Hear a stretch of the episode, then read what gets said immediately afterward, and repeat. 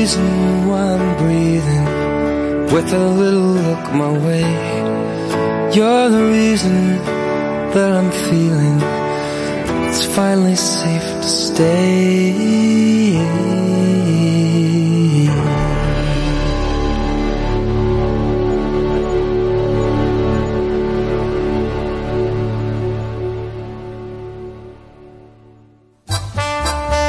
Bienvenidos a su programa Concierto Sentido, compartiendo el arte del buen vivir.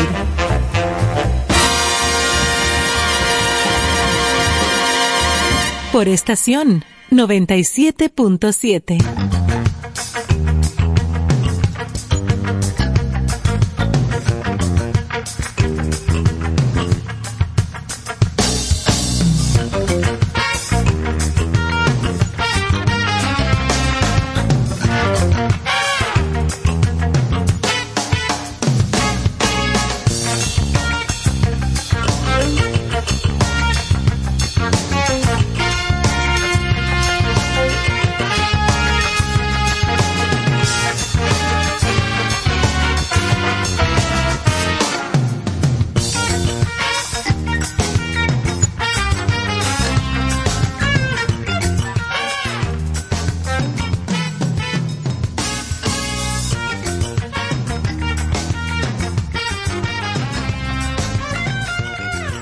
Buenas noches, buenas noches a todo nuestro público. Bienvenidos, señores, a esta nueva entrega de nuestro espacio.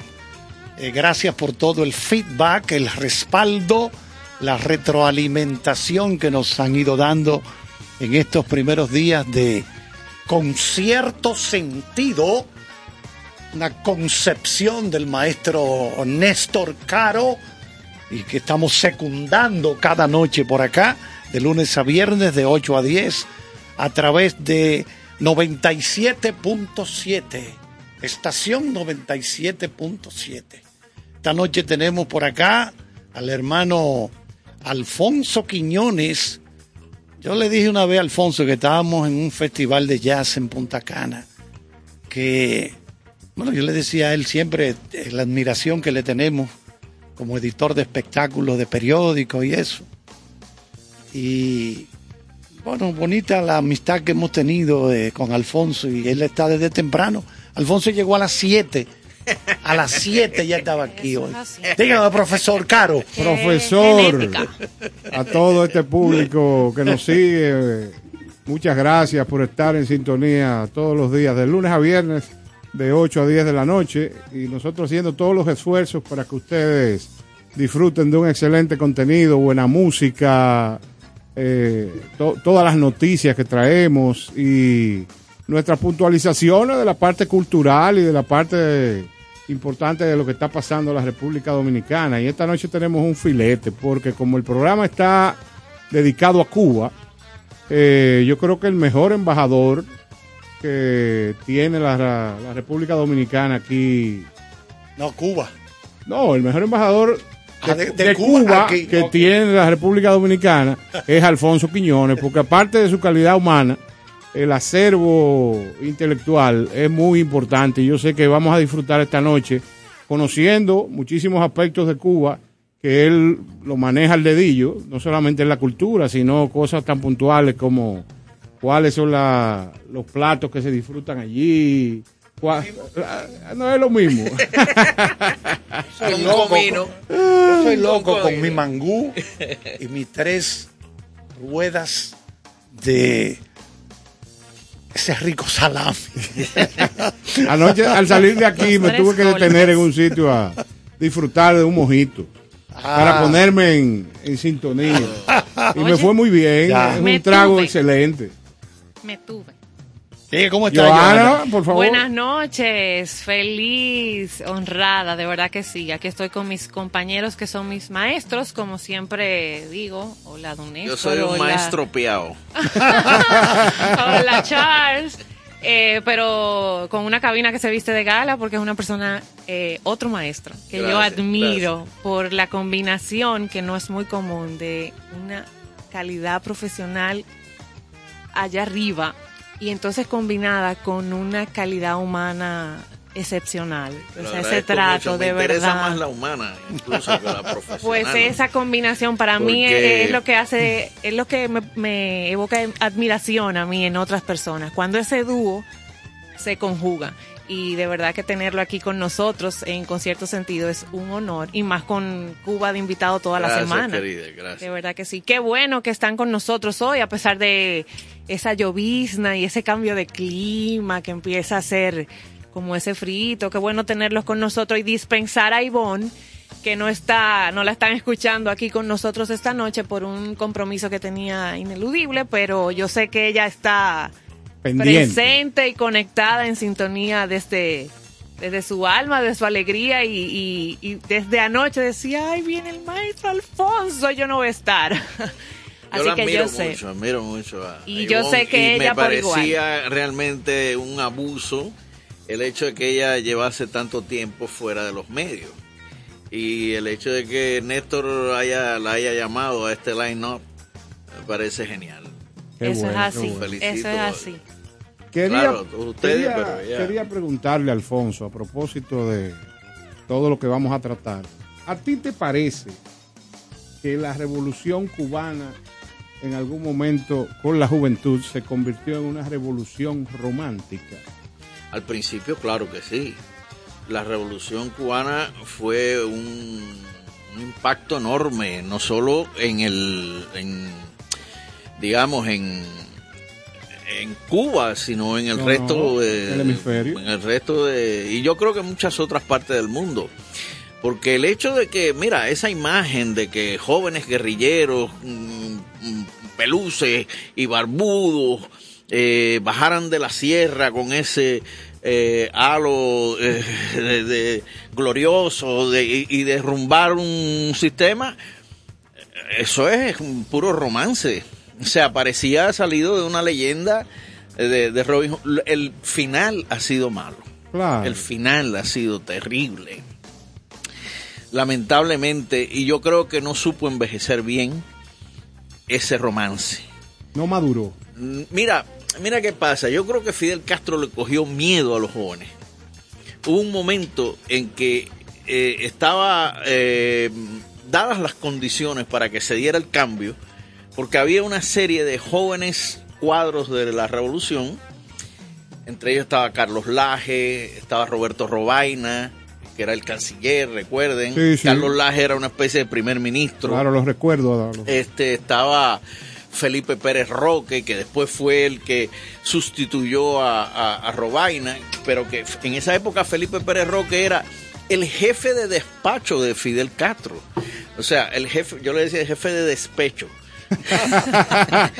y, y entonces y así había, estaba Abel Prieto, que era el, el hombre de la cultura, el, era el presidente de la Unión de Escritores y Artistas de Cuba, y después lo hicieron ministro de, de Cultura para sacarlo de la oposición, porque desde, desde la Unión de Escritores podía tirar claro, rafagazos claro. y criticar y todo sí, eso sí, pero, lo ya, sacaron, claro. pero ya desde el Dentro, Estado no, no. Sí, sí, estaba no. comprometido, lo incluyeron Lo incluyeron. Y es el único que se mantiene activo de todos ellos.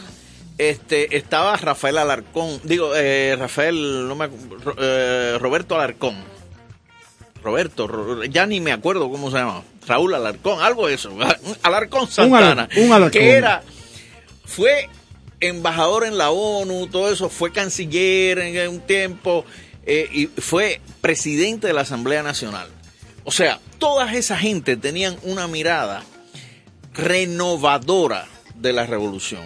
Querían cambios, democratizar el, el, el sistema, y todo eso se fue a bolina. Las fuerzas oscuras de la, de, de la ultraizquierda del Partido Comunista eh, dieron al traste con todas esas posibilidades y empezaron a crearles casos a cada uno de ellos. Claro.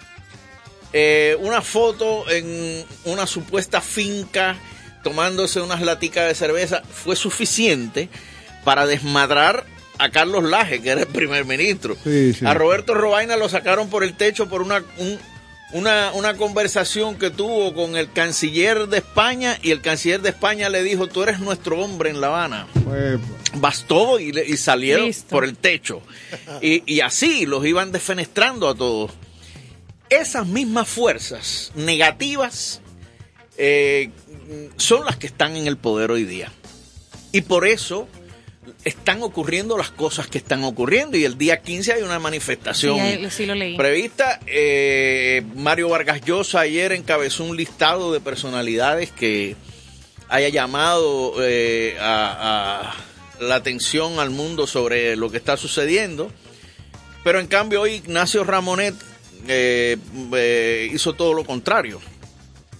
En fin, están jugando el mismo juego de siempre, que los americanos son los culpables de todo y todas esas cuestiones que son muy ridículas a estas alturas, porque los culpables de todo son ellos mismos, que no dan espacio democrático, no dan posibilidad a la gente, y la gente está pasando hambre, pasando necesidad y pasando cada vez más, o sea, la, la vergüenza de no poder decir ni siquiera ají, o sea, no, no, no hay... posibilidades a esta altura, a del, esta altura del juego. Claro. Eso es así. O sea, mataron la revolución aquella romántica, no la mataron, la asesinaron ellos mismos.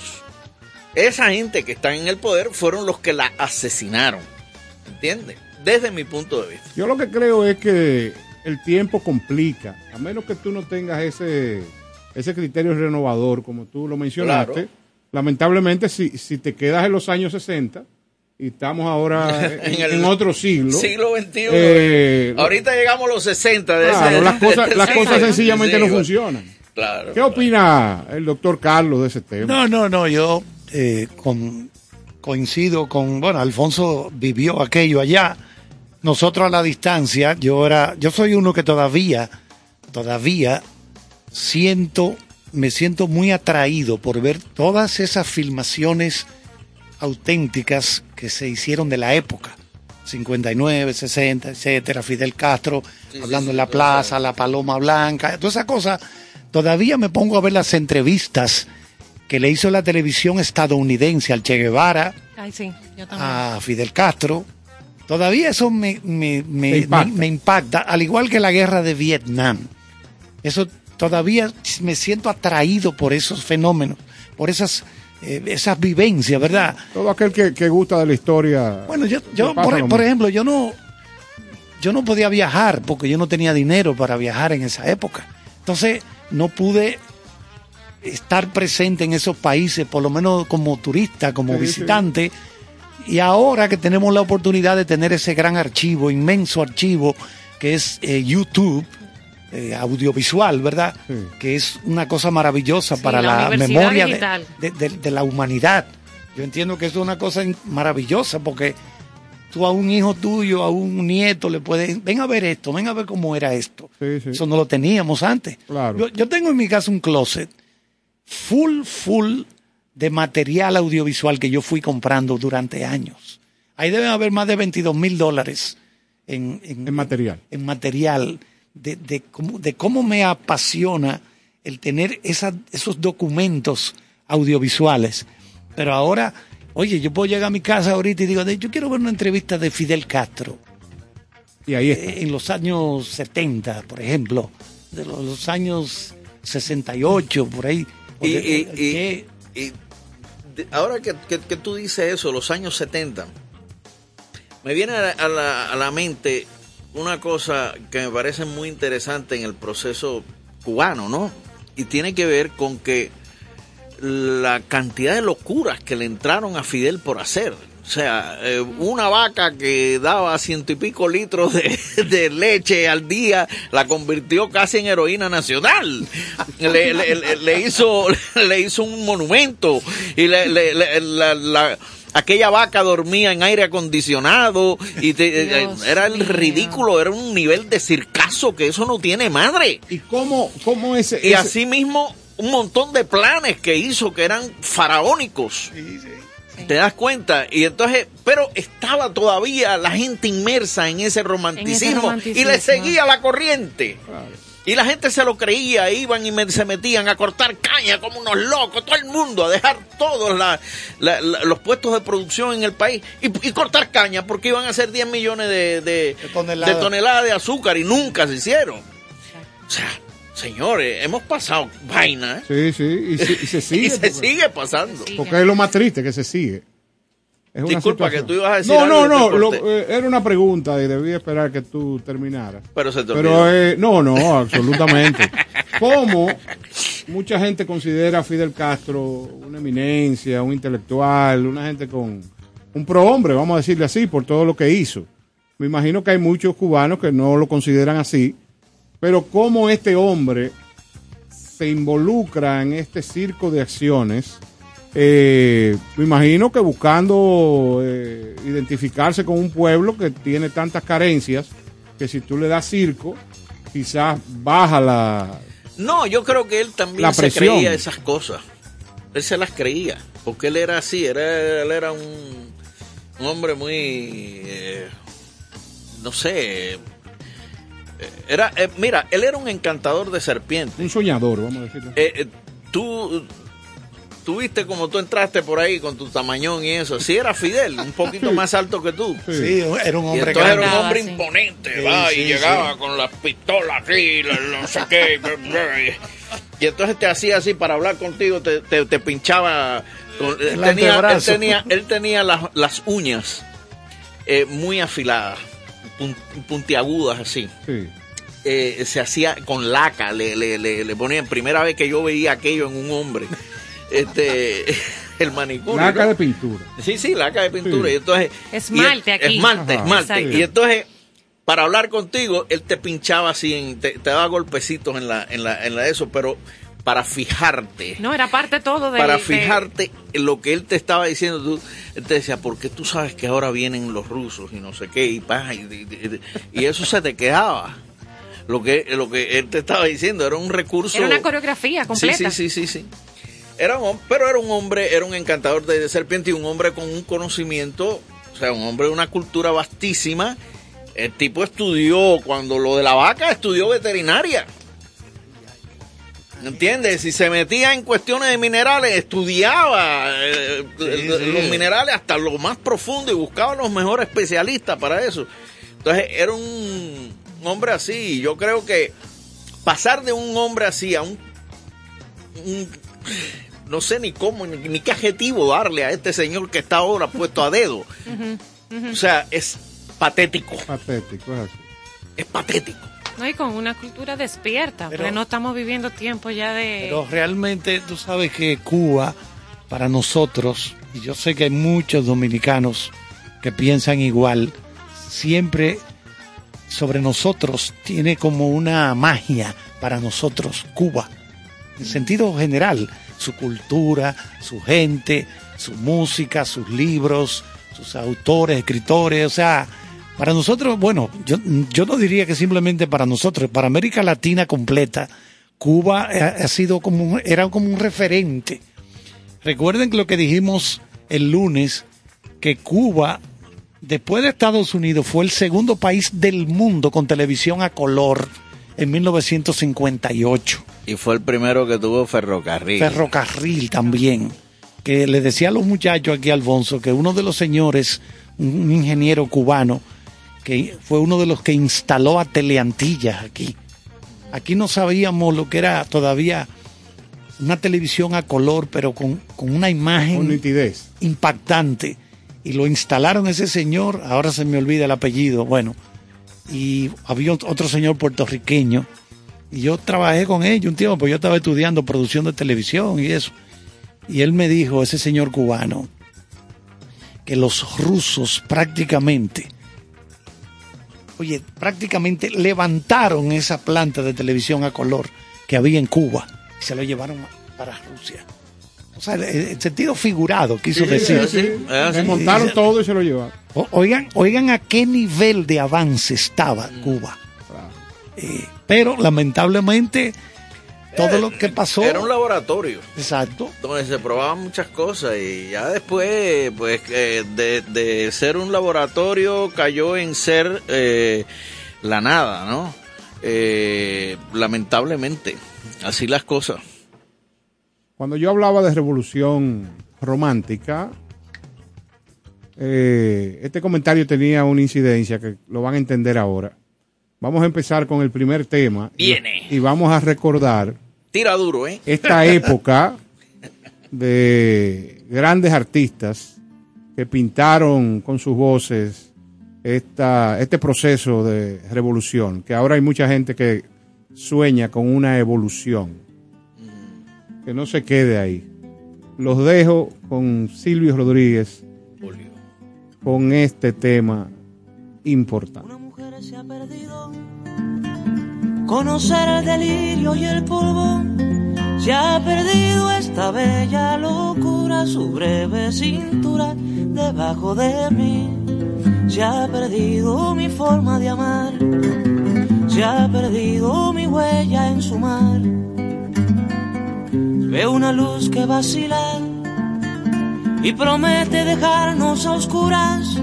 Veo un perro ladrando a la luna con otra figura que recuerda a mí. Veo más, veo que no me halló. Veo más, veo que se perdió. La cobardía es asunto de los hombres, no de los amantes. Los amores cobardes no llegan a amores, ni a historias se quedan allí. Ni el recuerdo los puede salvar, ni el mejor orador conjugar. Una mujer innombrable huye como una gaviota, y yo rápido seco mis botas, blasfemo una nota y apago el reloj. Que me tenga cuidado el amor, que le puedo cantar su canción. Una mujer con sombrero, como un cuadro del viejo Chagall, corrompiéndose al centro del miedo, y yo, que no soy bueno, me puse a llorar. Pero entonces lloraba por mí, y ahora lloro por verla morir. Pero entonces lloraba por mí, y ahora lloro por verla morir.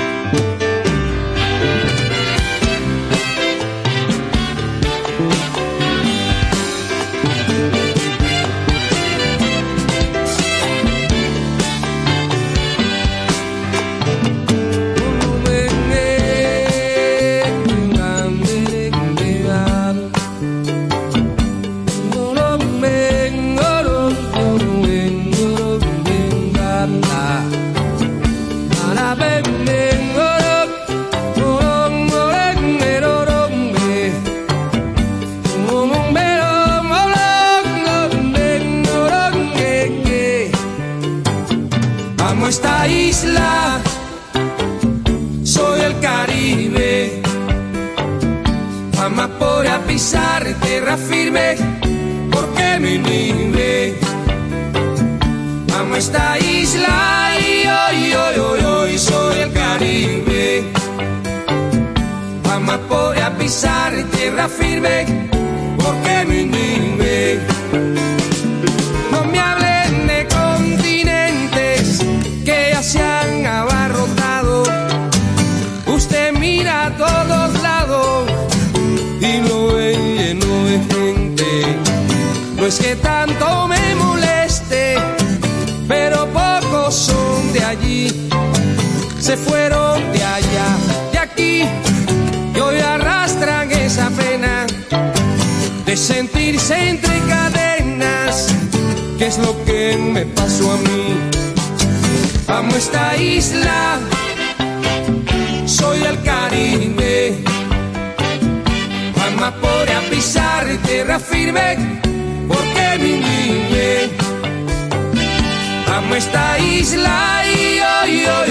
soy el Caribe. más por avisar, tierra firme, porque viniste. El que nació en el Caribe goza de una facultad, al sentir y su libertad se identifica y la vive, al cambiarla que lo inhibe, por su mar, por su palmera.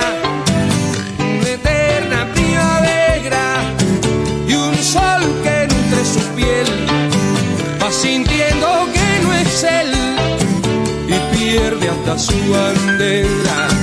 Amo esta isla, soy el Caribe.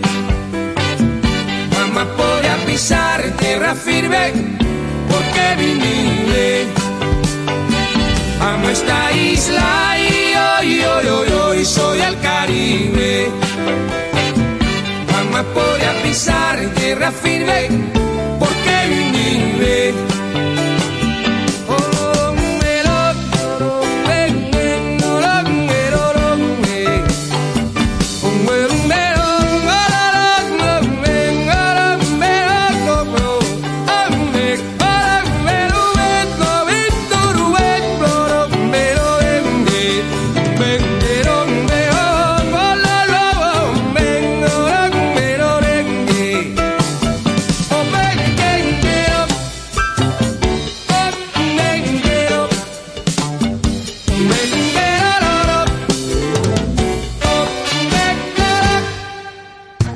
Victoria, Concierto Sentido.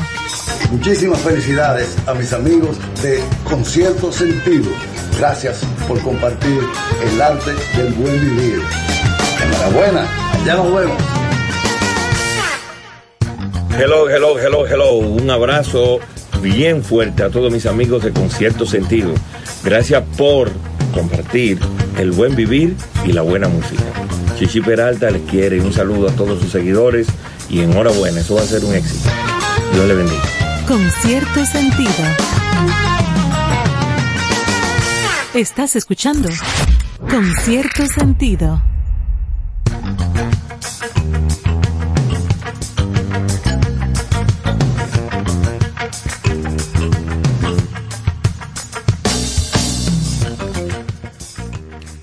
Bueno, señores, seguimos aquí para los que se están conectando con nosotros ahora. Voy a disfrutar esas piezas musicales eh, tan exquisitas. Nuestra cabina aquí vestida de gala. Nosotros tenemos un manjar y los que estuvieron con nosotros desde el inicio del programa lo saben porque no, no queríamos eh, cortar el segmento eh, de lo interesante. Seguimos tratando a Cuba como nuestro país invitado y nosotros tenemos aquí en cabina nada más y nada menos que al maestro Alfonso Quiñones, yo tengo que decirle así, que es esa digna representación de Cuba en nuestro país, periodista, poeta, culturólogo, que él tiene que explicar aquí. ¿Para qué sirve eso? Ajá, ¿con además qué se para come? Limpiar botas y, ¿dónde y se llevar maletas eso? Culturales a, lo, se a los funcionarios. ¿Y cómo aporta y qué necesidad tenemos ajá, de tener más, ajá, de replicarlo? Como productor dice, de cine. Como dice Charles. Eh, hay que estar bien desayunado, bien desayunado para hablar con este señor. Ah, no, pero claro que sí. Así bueno, que... Eh, hemos seguido la carrera de, de Alfonso, principalmente cuando estaba era editor de espectáculos del Diario Libre. Uh-huh. Siempre se lo comentábamos. quince años estuve ahí. Sí, escribiendo de todo, de teatro, de cine, de literatura, poesía. De ballet. De ballet, bueno, tantas cosas interesantes. Entonces yo... Plástica. Sí, sí. Tú sabes que yo estuve estuve amenazado de muerte por, por, por una crítica de artes plásticas que hice. ¿Aquí? Aquí, sí. No me digas. Yo estuve amenazado de muerte, yo tuve seguridad y todo. ¿Cómo? Wow. Ah, esas no son las cosas de... No sabía que se vivía de esa... Sí, que es un área cultural y de las artes. Una vez fui, hice una crítica en una, una exposición que había en una... En la... En la la casa, ¿cómo es? La casa de la familia, el Museo de la Familia. Uh-huh. Eh, y, y fui para, para el periódico, para, vi la exposición aquella, andaba dando vueltas por ahí y entré de verdad sin, sin saber lo que iba a encontrarme. E hice una crítica y al otro día sale la crítica, donde yo mandaba al, a aquel pintor a que fuera a la academia de nuevo. Ay, ay, ay. ¿A poco te pasó? ¿Qué? ¡Qué lío! Porque realmente tenía graves problemas con el dibujo.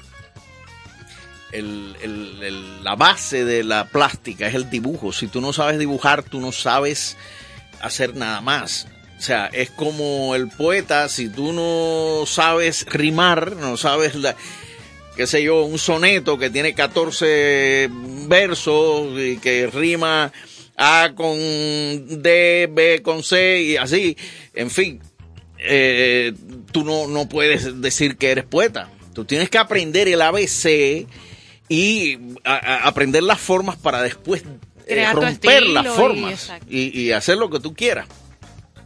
Y yo, eh, pero lo hice de verdad, lo hice con buena onda. Le dije eh, que, que tenía que volver, que tenía que, que, que profundizar en el dibujo, no sé qué, pa, que tenía tales problemas, así, así, que en el momento de, de dar de volúmenes y todo eso. Pa. ¿Eh? ¿Qué tiempo tenía en el país ya? Mamá? Como tres años. O sea, imagínate, imagínate, llega nuevo. Mirkina, y empiezan a llamar al periódico. Hasta que una muchacha que trabajaba conmigo me dice, mira, aquí están llamando insistentemente, qué sé yo, como que lo van a matar. Y, y suena el teléfono y esa cosa, ese detector de M que uno tiene, ¡pam! Puse la, la, la grabadora de una vez y era la gente. Y entonces empecé a darle de larga. Y la gente de la seguridad, ¿sabes? Hasta que localizamos de dónde venía la cuestión. Y en fin, aquello fue un liazo de madre. El tipo terminó arrodillándoseme en una galería de arte y pidiéndome cacao. Porque yo le dije, más nunca tú vas a salir en un periódico en este país. Ni te, y hablé y le puse una demanda y hablé con el ministro de Cultura y, y aquello fue de madre. Porque él y el marchante, parece que ellos habían vendido varias obras y temían de que se las devolvieran. Claro. Temían y por eso me amenazaban de muerte. Yo le dije, bueno, echa para acá, tú sabes quién soy yo, porque y dónde estoy y todo eso, ven y mátame, porque yo no sé ni quién tú eres, ni dónde tú estás, ni, y además, si tú me quieres matar, tú andas armado, yo no ando armado. Por supuesto, o sea, nunca llegó. Son nunca situaciones fue. Que hay que pedir la paz. La paz. Como aquella canción del Chinito, ¿no? Bueno, no necesariamente. Alfonso, yo sé que tú tienes una vida eh, muy productiva eh, y has tenido tantas experiencias. Yo no me puedo quejar, de verdad que gracias sí. a Dios. Gracias a Dios. Yo quisiera que tú me, me des luz de la época de Alfonso en la Unión Soviética. Bueno, a mí me gustaban las rusas, las búlgaras, las ucranianas, aquí las no, lituanas. Aquí, aquí no podemos hacer, eh, aquí no podemos hacer las anécdotas vamos, que tú me has contado. Va, va, de tu... Vamos a no, repetir, mira, yo, vamos a repetir la pregunta. Otra vez. A ver, yo fui a la Unión Soviética a estudiar culturología. Me licencié en Historia y Ciencias Sociales y me especialicé en culturología. ¿Para qué sirve eso? Pues eso sirve para nada. Digo, nosotros tenemos aquí, Alfonso, no, una licenciatura en ciencias inservibles. Sí, sí.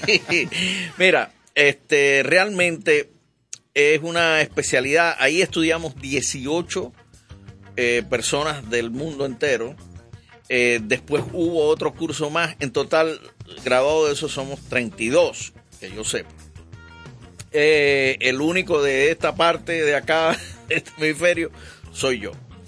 Eh, y eso pues tiene que ver con la política cultural, con la teoría de la cultura, con las investigaciones de la, eh, culturales, este, científicas, tiene que ver con la economía de la cultura, tiene que ver con las relaciones internacionales culturales. Eh, tiene que ver con el desarrollo de todas las manifestaciones del arte. A nosotros nos prepararon para ser en buena lid ministros de cultura. Perfecto. Claro, yo nunca he aspirado a ser ministro de nada. A lo más que he aspirado a ser maletero cultural y tampoco me han dejado. Entonces, ¿qué, qué he hecho yo? Bueno, yo lo que hice fue como tuve que aprender todas las manifestaciones del arte. O sea, a mí me ponían, las tareas que me ponían era, decía... Eh, esta noche ponen eh, el, el tal tal ópera. Eh, vaya al Bolshoi vea la ópera, y para mañana quiero un ensayo de catorce páginas en ruso.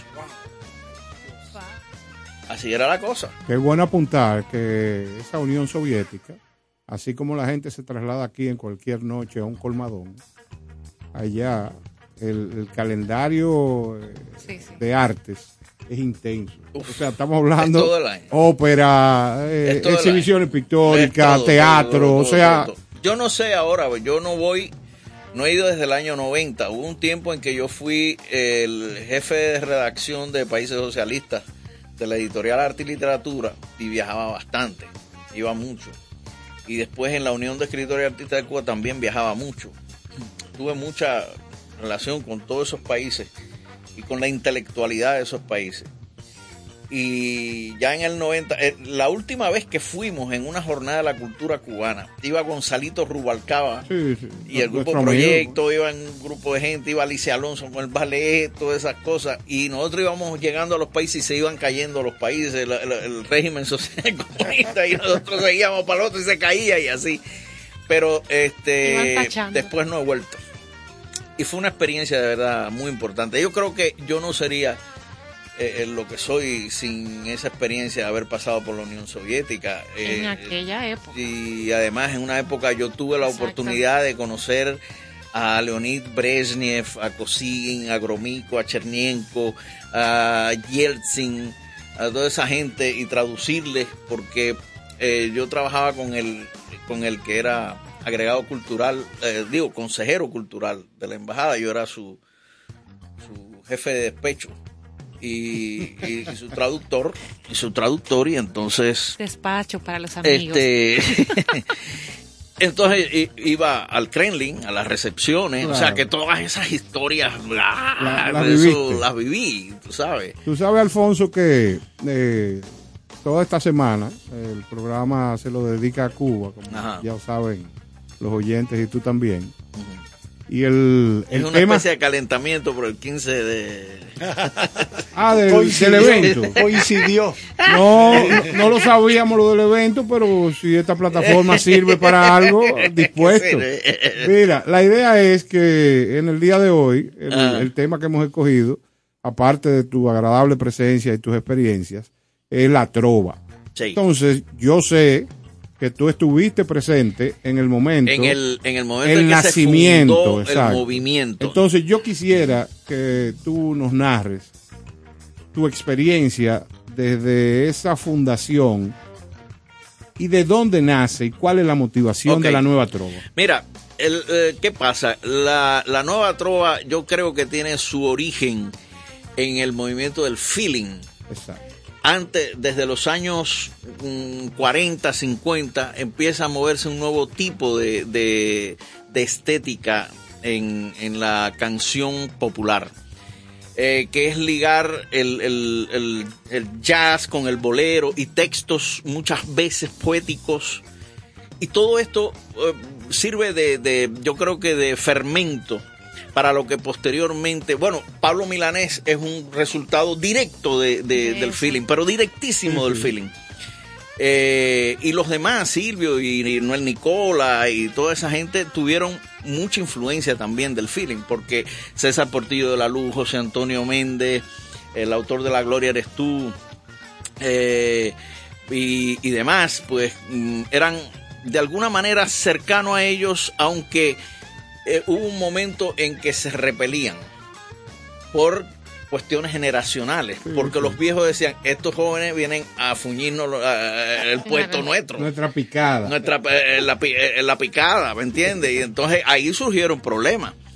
Pero obviamente estaban haciendo una nueva manera de ver la vida. En esa estética también tenía que ver eh, la poesía que estaba...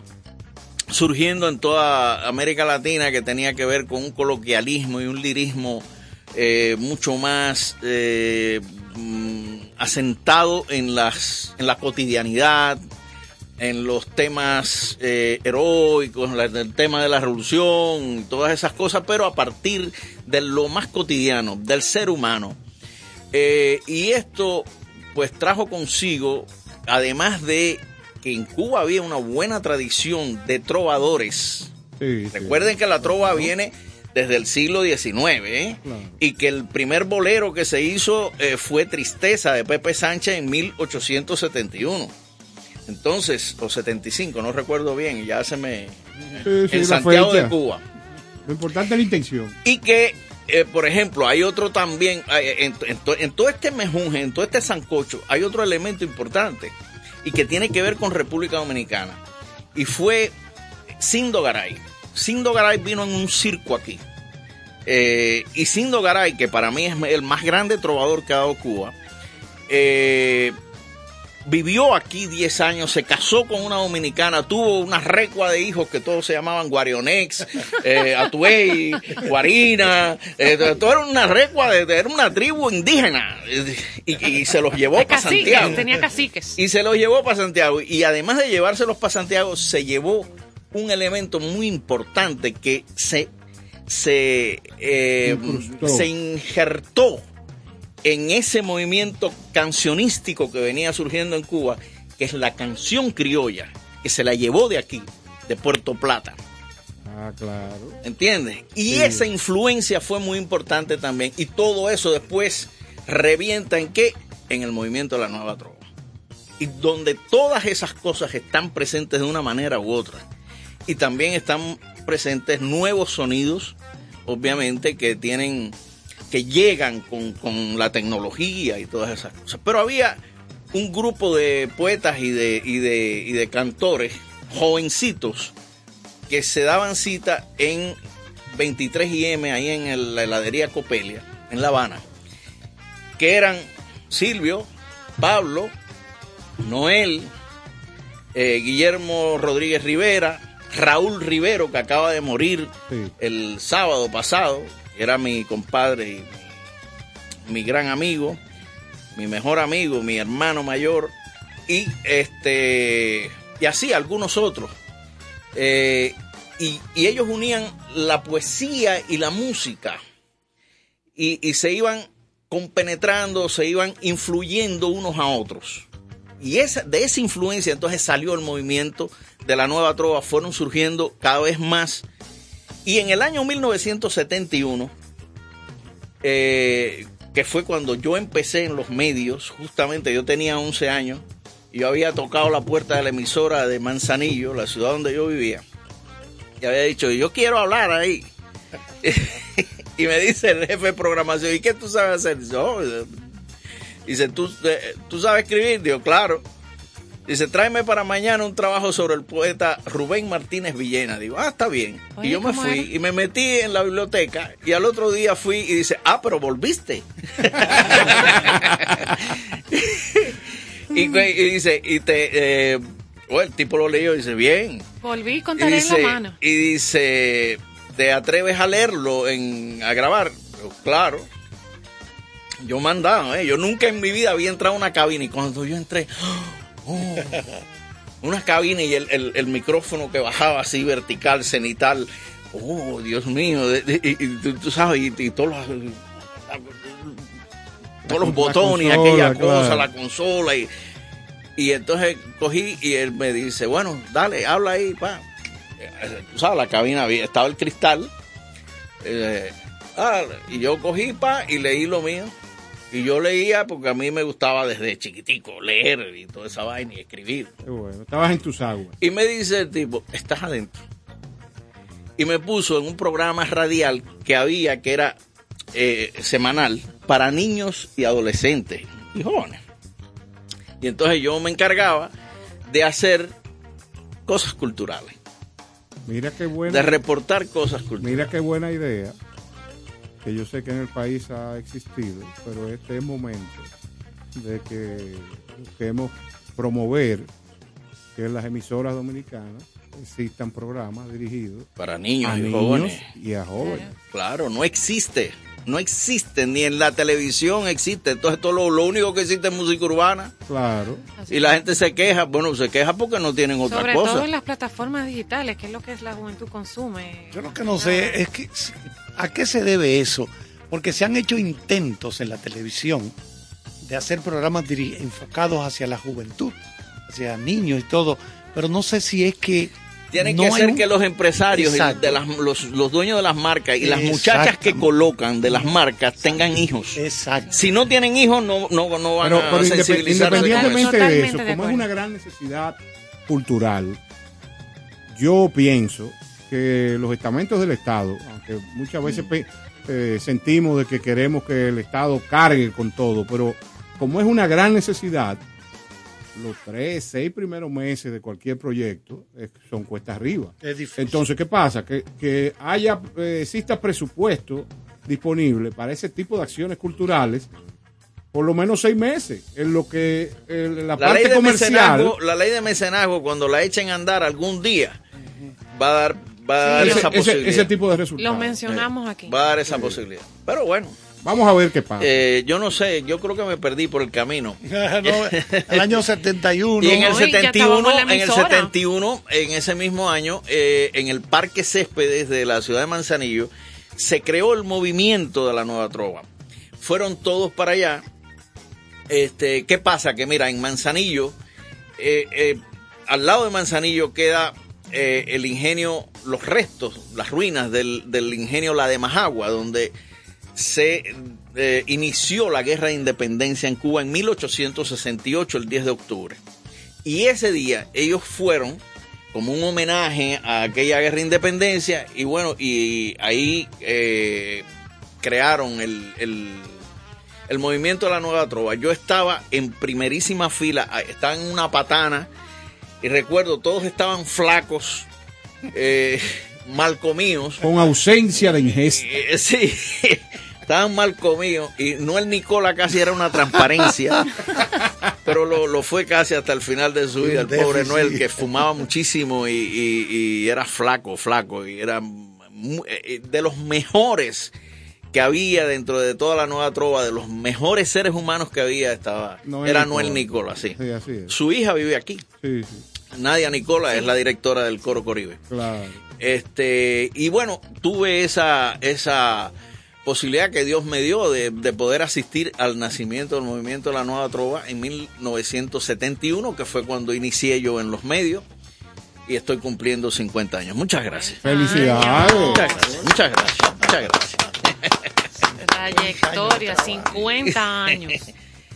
Ya tú sabes. No, no, un honor, un honor tener esta Biblia de amplios resultados en esta cabina de Concierto Sentido. Señores, pues yo creo que es hora de seguir con la música y no podemos dejar detrás un individuo que queremos mucho, que es un gran cubano. Y que acaba de estar aquí. ¿eh? Y acaba de estar aquí celebrando con unos amigos. La semana pasada. Eh, la vida de Tony González, nuestro Así amigo es. Tony Mel, que le mandamos un gran abrazo desde aquí, abrazo. De esta cabina de Concierto Sentido, que es un gran gestor cul- cultural, sí. Un tipo que se preocupa, o sea, cuando, por ejemplo, Carlos Varela tenía el carro dañado, Tony se ocupó de comprar las piezas aquí, las piezas aquí para mandárselas allá para ver si eh. arreglaba el Lada. No, la solidaridad tiene que ser parte y, y de su Silvio de su Rodríguez, apellido. Cuando venía quien lo atendía y lo buscaba y todo eso, sí, sí, era, era Tony, era Tony claro, y que claro. había que mandarle tal cosa a Silvio. Sí, sí. Y se la llevaba pero Tony, Tony lo hace con Silvio, con Carlos, con pero conmigo también. O sea, sí, él, sí, él, sí, él, sí. Él es sí, eso. Sí, conmigo. Él yo, es yo le agradezco eh, mucho. Es un sinónimo de humanidad. Sí, es un tipo a valorar. Señores, los dejo con una palabra de Carlos Varela. Y al mismo tiempo lo esconde todo, igual que el viento que esconde el agua, como las flores que esconden el lodo. Una mirada no dice nada, y al mismo tiempo lo dice todo, como la lluvia sobre tu cara, o el viejo mapa de algún tesoro, como la lluvia sobre tu cara, o el viejo mapa de algún tesoro. Una verdad no dice nada, y al mismo tiempo uno esconde todo, como una hoguera que no se apaga, como una piedra que nace polvo.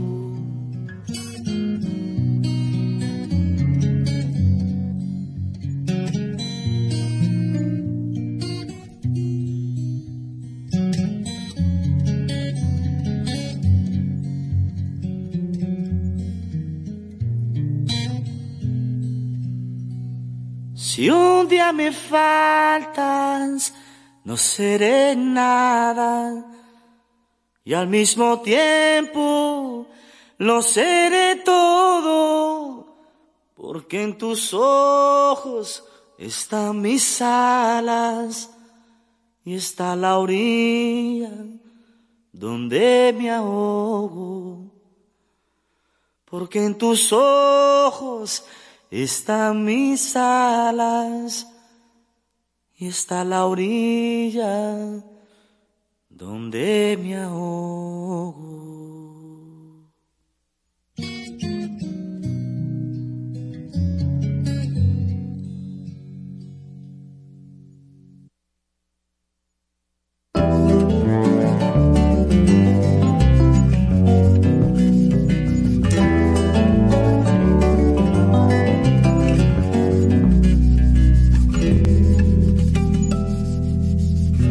Alzó mi bandera, la tuya lo haría igual, y fue, sabes, la primera que juntos que hicimos volar. Más tarde una voz amada gritó con mucha razón: Cuba y Puerto Rico son de un pájaro las dos alas. Cuba y Puerto Rico son de un pájaro las dos alas. Puerto Rico, ala que cayó al mar, que no pudo volar. Yo te invito a mi vuelo y buscamos juntos el mismo cielo.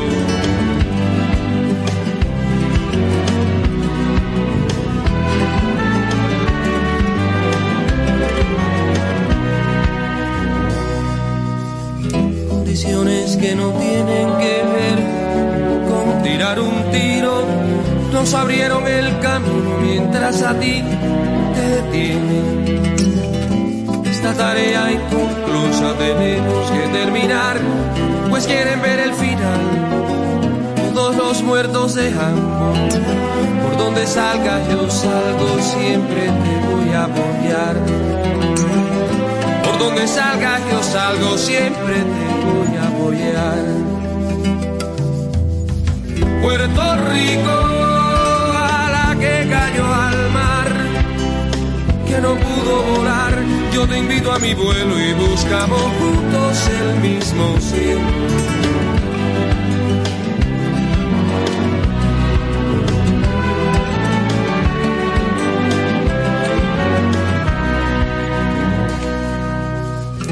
Siguiendo el mismo camino, nos volvemos a encontrar para juntos reclamar que se cambie tu destino. Y si acaso le negaran lo que por fuerza es de usted, yo le invito a volar esta vez con el machete en las alas. Yo le invito a volar esta vez con el machete en las alas. Puerto Rico, a la que cayó al mar, que no pudo volar. Yo te invito a mi vuelo y buscamos juntos el mismo cielo.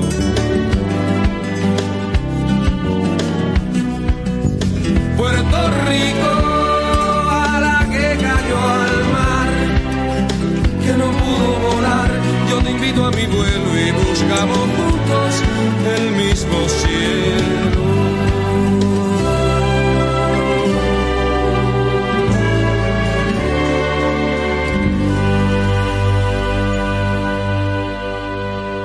Concierto Sentido. Sergio Vargas, Concierto Sentido. Este primero de noviembre, de lunes a viernes, comienza una nueva propuesta de radio. Se llama Concierto Sentido. Yo apuesto a ella. Ahí estaré. Ahora, en contexto, Concierto Sentido.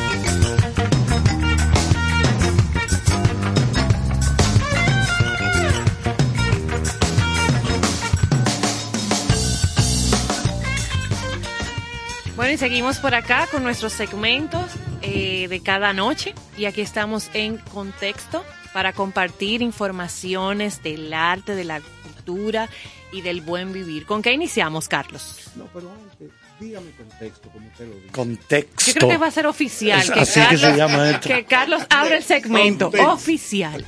Bueno, decir, por ejemplo, vamos a comenzar con un par de fechas. Dice, noviembre diez del año mil ochocientos treinta y nueve, el periódico El Constitucional publica que se ha tomado la primera fotografía en España. Oigan eso, primera fotografía en España. Repito, noviembre diez del mil ochocientos treinta y nueve. Lo malo es que no sacó la fotografía de ese periódico. Claro, pues tenía que sacarla. Sí, porque ese era el palo. Y también decir que en mil novecientos treinta y ocho... noviembre diez del treinta y ocho, comienza el Holocausto con la noche de los cristales rotos en Alemania y Austria. ¿Por qué le llamaron así? Bueno, porque rompía los escaparates, las vitrinas, como le llama la gente aquí, de las tiendas de los judíos. Y entonces eso dio inicio a lo que más tarde se convirtió ya en esos campos de concentración de Polonia, Auschwitz. Por ejemplo... ¿Ya estuviste allí? No, no, claro, estuvimos ahí haciendo la investigación. Entonces, eh, pero decir que esa noche hubo lo que se llama un pogromo, linchamiento colectivo. O sea, no linchar a una persona, como se hacía en el sur de los Estados Unidos, que a un negro, porque le decía un piropo a una mujer, a una blanca... Bueno, pues lo linchaban. No, no, no. Esto fue un, un linchamiento colectivo que se produjo. Por eso es que es tan importante la fecha. diez de noviembre de mil novecientos treinta y ocho. Por eso, porque eso fue lo que dio. Ahí esa noche mataron cerca, entre Alemania y Austria, cerca de ochenta, noventa personas linchadas. O sea, un linchamiento, que es lo que es pogromo. Entonces... Eh, es una cosa que surge espontáneo, ese tipo de linchamiento colectivo, o premeditado. A tal día vamos a hacer tal cosa. Sí, sí, te entiendo. Eh, era importante. Un modelo de eso. Sí. Es, eso, no sé si tú quieres que te hablemos de algo de actualidad ahora, o vámonos con Joana para yo preparar. Eh, a yo, ver. yo tengo una noticia por aquí que quisiera informar. Sí. Eh, nuestra ministra de Cultura aboga en la UNESCO por alianzas entre sectores culturales y educativos. Milagros Hermán, que es nuestra ministra de Cultura, al participar en la cuadragésima primera Conferencia General de la UNESCO, aseguró que es preciso promover la alianza profunda entre educación y cultura, fundamentada en una reestructuración de los programas educativos, no solo para invertir más, sino para invertir mejor en una educación de calidad. Creo y coincido con la ministra, y sería bueno que, que se juntaran a un buen café el ministro de Cultura y la ministra de, perdón, la ministra de, Educación, de Cultura y el ministro de Educación, porque esas dos entidades unidas, una que tiene mayor presupuesto que la otra, pudieran lograr una sinergia interesantísima en provecho de todo, de todos los estudiantes dominicanos que son el gran futuro de lo que va a pasar aquí en los próximos años. Educación Esa, y cultura. Ed, educación y cultura juntos es lo, lo que nos hace falta. O sea que espero que a, a raíz de participar en este gran evento de la UNESCO se logren acuerdos tanto internacionales como esa unión que ella predica con esas dos entidades. Tú sabes, Néstor, qué bueno que comentes esa información, porque mira qué es lo que pasa, y eso es lo duro de la educación, es que toma tiempo, es que no puede ser una cosa inmediata, no, claro. Porque formar a un individuo, darle cultura, desarrollar a un, a un ser humano toma muchos años. Es, eso, eso es lo duro. Yo te voy a, Oye, yo te quisiera exponer una problemática terrible que tienen las ciudades, como es el tránsito. Usted imagina, yo tengo un proyecto en base a eso, que los infantes, desde esa temprana Cinco época, años. empiecen a recibir información, educación sobre cómo se debe manejar el individuo en las calles, sí. cruzando, o sea... Bueno, yo lo hago como con peatón, mi hija, de manera... Como conductor. Cuando lleguen al bachillerato, que, que el, el, el programa que tengo diseñado es que en el bachillerato existan unas giras especiales en todas las escuelas y colegios con unas unidades móviles que tengo en una de mis empresas, que sean simuladores de manejo. O sea, tú te pasas desde la época de la infancia instruyéndolos en, en lo que es teoría, y ciudad. ya cuando están próximos a recibir un derecho que es la licencia de conducir, pasa primero en, en su centro de estudios por un simulacro de manejo, y después ya cuando van a la entidad que otorga la licencia van a encontrar otro simulador, pero ya con experiencia. Pero lo más importante es la educación, se da el paso. Eh, ¿qué, qué, ¿Qué puede provocar el hecho de pasarse en rojo? Entonces lo mismo pasa con la cultura, con cualquier ámbito.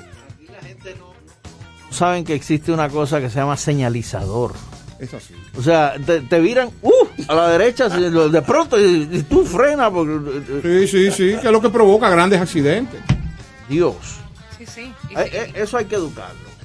Eso es así. Pues en Japón yo, yo recuerdo haber visto en una de esas revistas norteamericana hace mucho tiempo, fotograf- claro, fotografías de estos niños japoneses en una réplica miniatura de una ciudad, donde ellos estaban aprendiendo unos carritos chiquititos a detenerse en la Ay, intersección. En Rusia se hacía eso. Sí, porque es lo que dice Néstor. Instrucción. Esto hay que hacerlo desde jovencito. En el, en el jardín infantil lo hacían.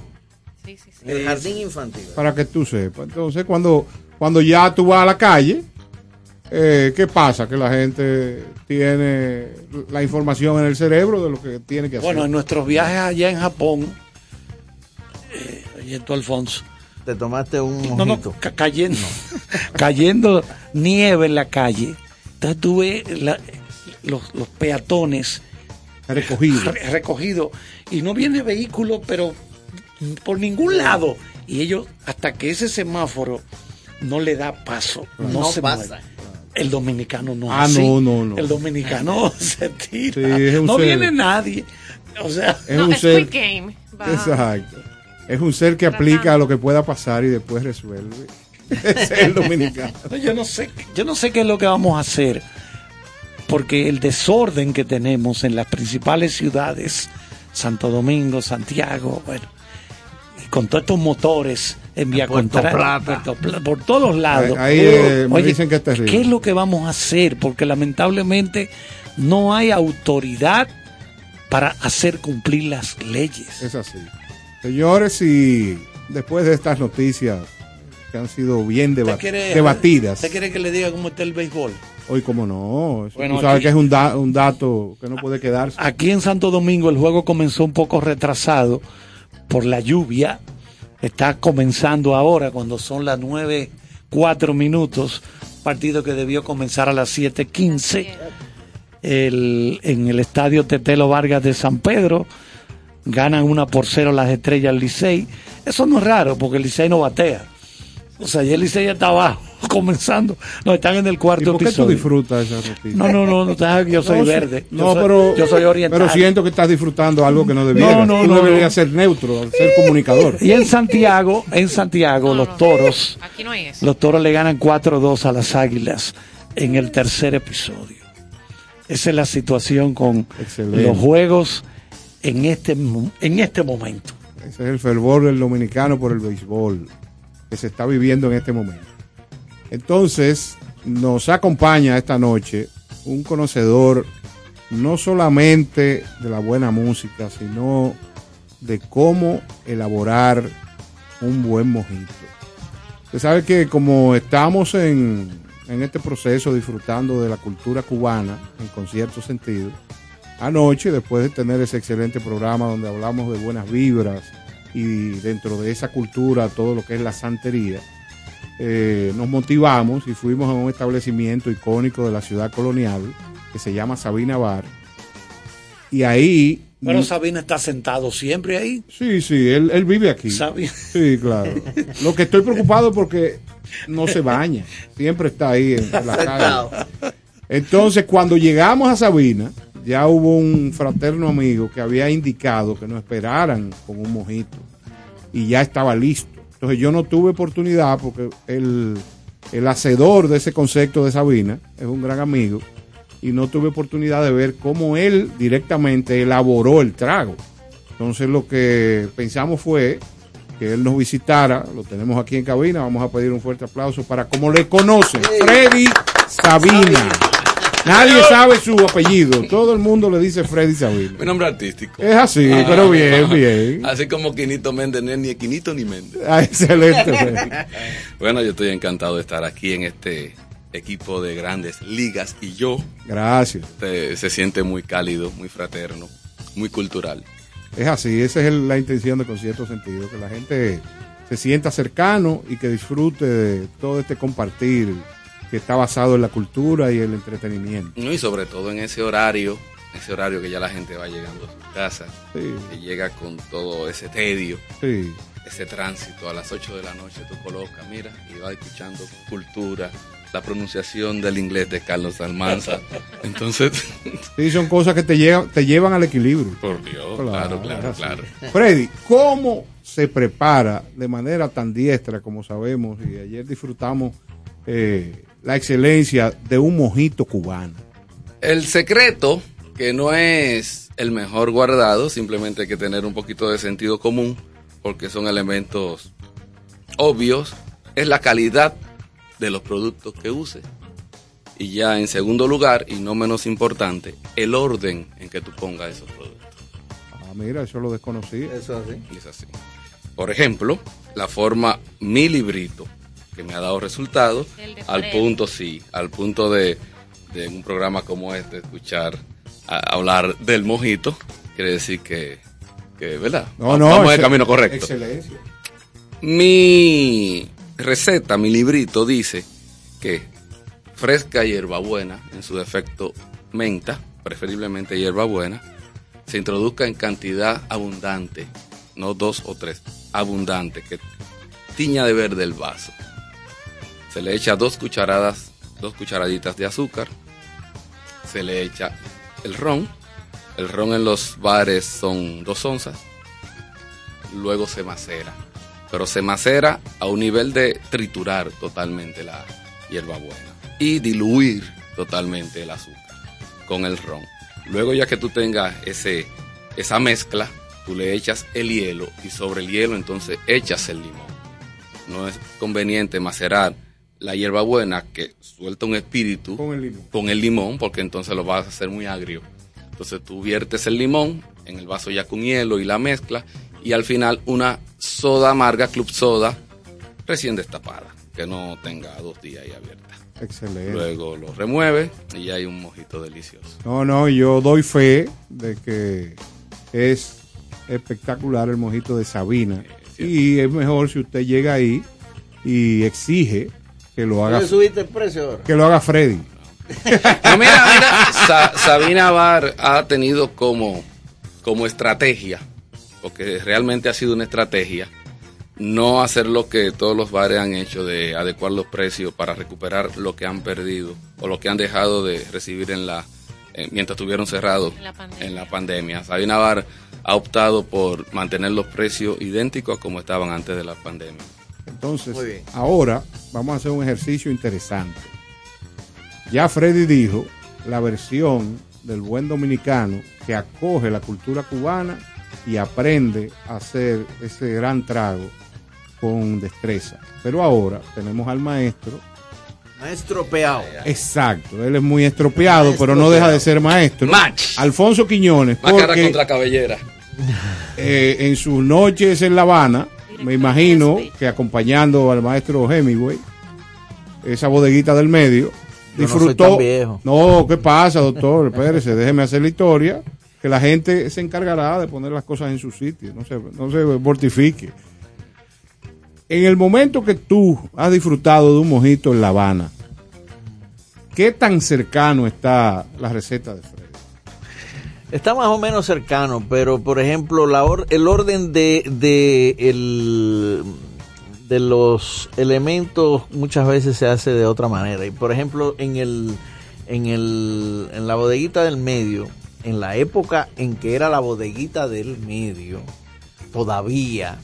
que estaba vivo Ángel Martínez, el, el, el dueño, el creador de la bodeguita del medio, y cuando iban Nicolás Guillén y antes de que pintaran gente, las paredes antes de que pintaran, ya ahora es una es, es, es patético también, todo es patético. Todo se ha perdido, es, es un término hasta terrible. Eso se perdió, hasta eso se perdió, porque hay que tener detector de M, ¿eh?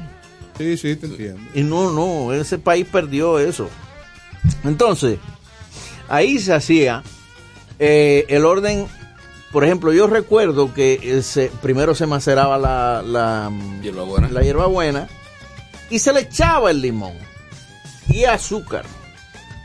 Y entonces el hielo, ron blanco y... Eh, y el Club Soda. Y el Club Soda, sí. Claro.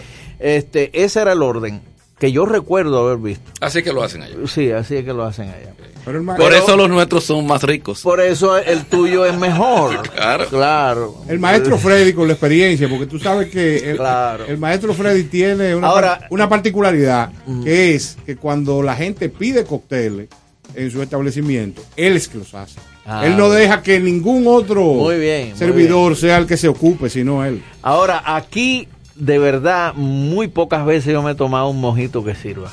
No, y un daiquiri, mucho menos. Te invito a que vayas. Y un daiquiri, mucho menos. ¿Sabes que yo soy tan fresco que en el Hotel Nacional yo pedí al, al bartender que me permitiera preparar el mojito? Hotel ah, Nacional de Cuba. De Cuba, de, Cuba, de La Habana. Que me permita preparar mi mojito para que él vea cómo... No se hace en República Dominicana, ¿cómo lo hago yo? Ay. Y me permitió, y le preparé uno a él, a mi cuenta, claro, y quedó encantado. Qué sí, bueno, qué, qué buena experiencia. Encantado. Y ese es un buen bartender, ¿eh? Sí, muy bueno, muy bueno. Muy ahora, elegante. Ahora, este, por ejemplo, el daiquiri es otra, otra sí, cosa, sí, ¿eh? Sí, sí, maravilloso. Y, y efectivamente la historia tiene que ver con que Hemingway fue el gran mercadólogo de, de, del mojito y del claro. daiquiri. Ustedes en el Floridita. En el Floridita, el daiquiri. El mojito habla, en el, hablando de daiquiri, la... yo tengo experiencia eh, memorable, porque una tía que ya falleció, lamentablemente, era encargada del Salón de Embajadores del aeropuerto. Antes, eh, una empresa de ron, eh, que yo era muy cercano, Bermúdez y compañía, en el aeropuerto tenía bares donde recibían lo, los extranjeros, los turistas, y le otorgaban un trago de daiquiri. Entonces ir al aeropuerto a visitar a mi tía era maravilloso. Pues, salías. Claro. Eh, pero uno, ¿no recuerdas en, en, en la plaza Supermarchante que había en la Lincoln, que había un daiquiri bar? Sí, sí, claro. Ahí fue que yo conocí ese cóctel. Claro. Ahora, el daiquiri que se tomaba Hemingway era diferente. Él creó el Papas Daiquiri.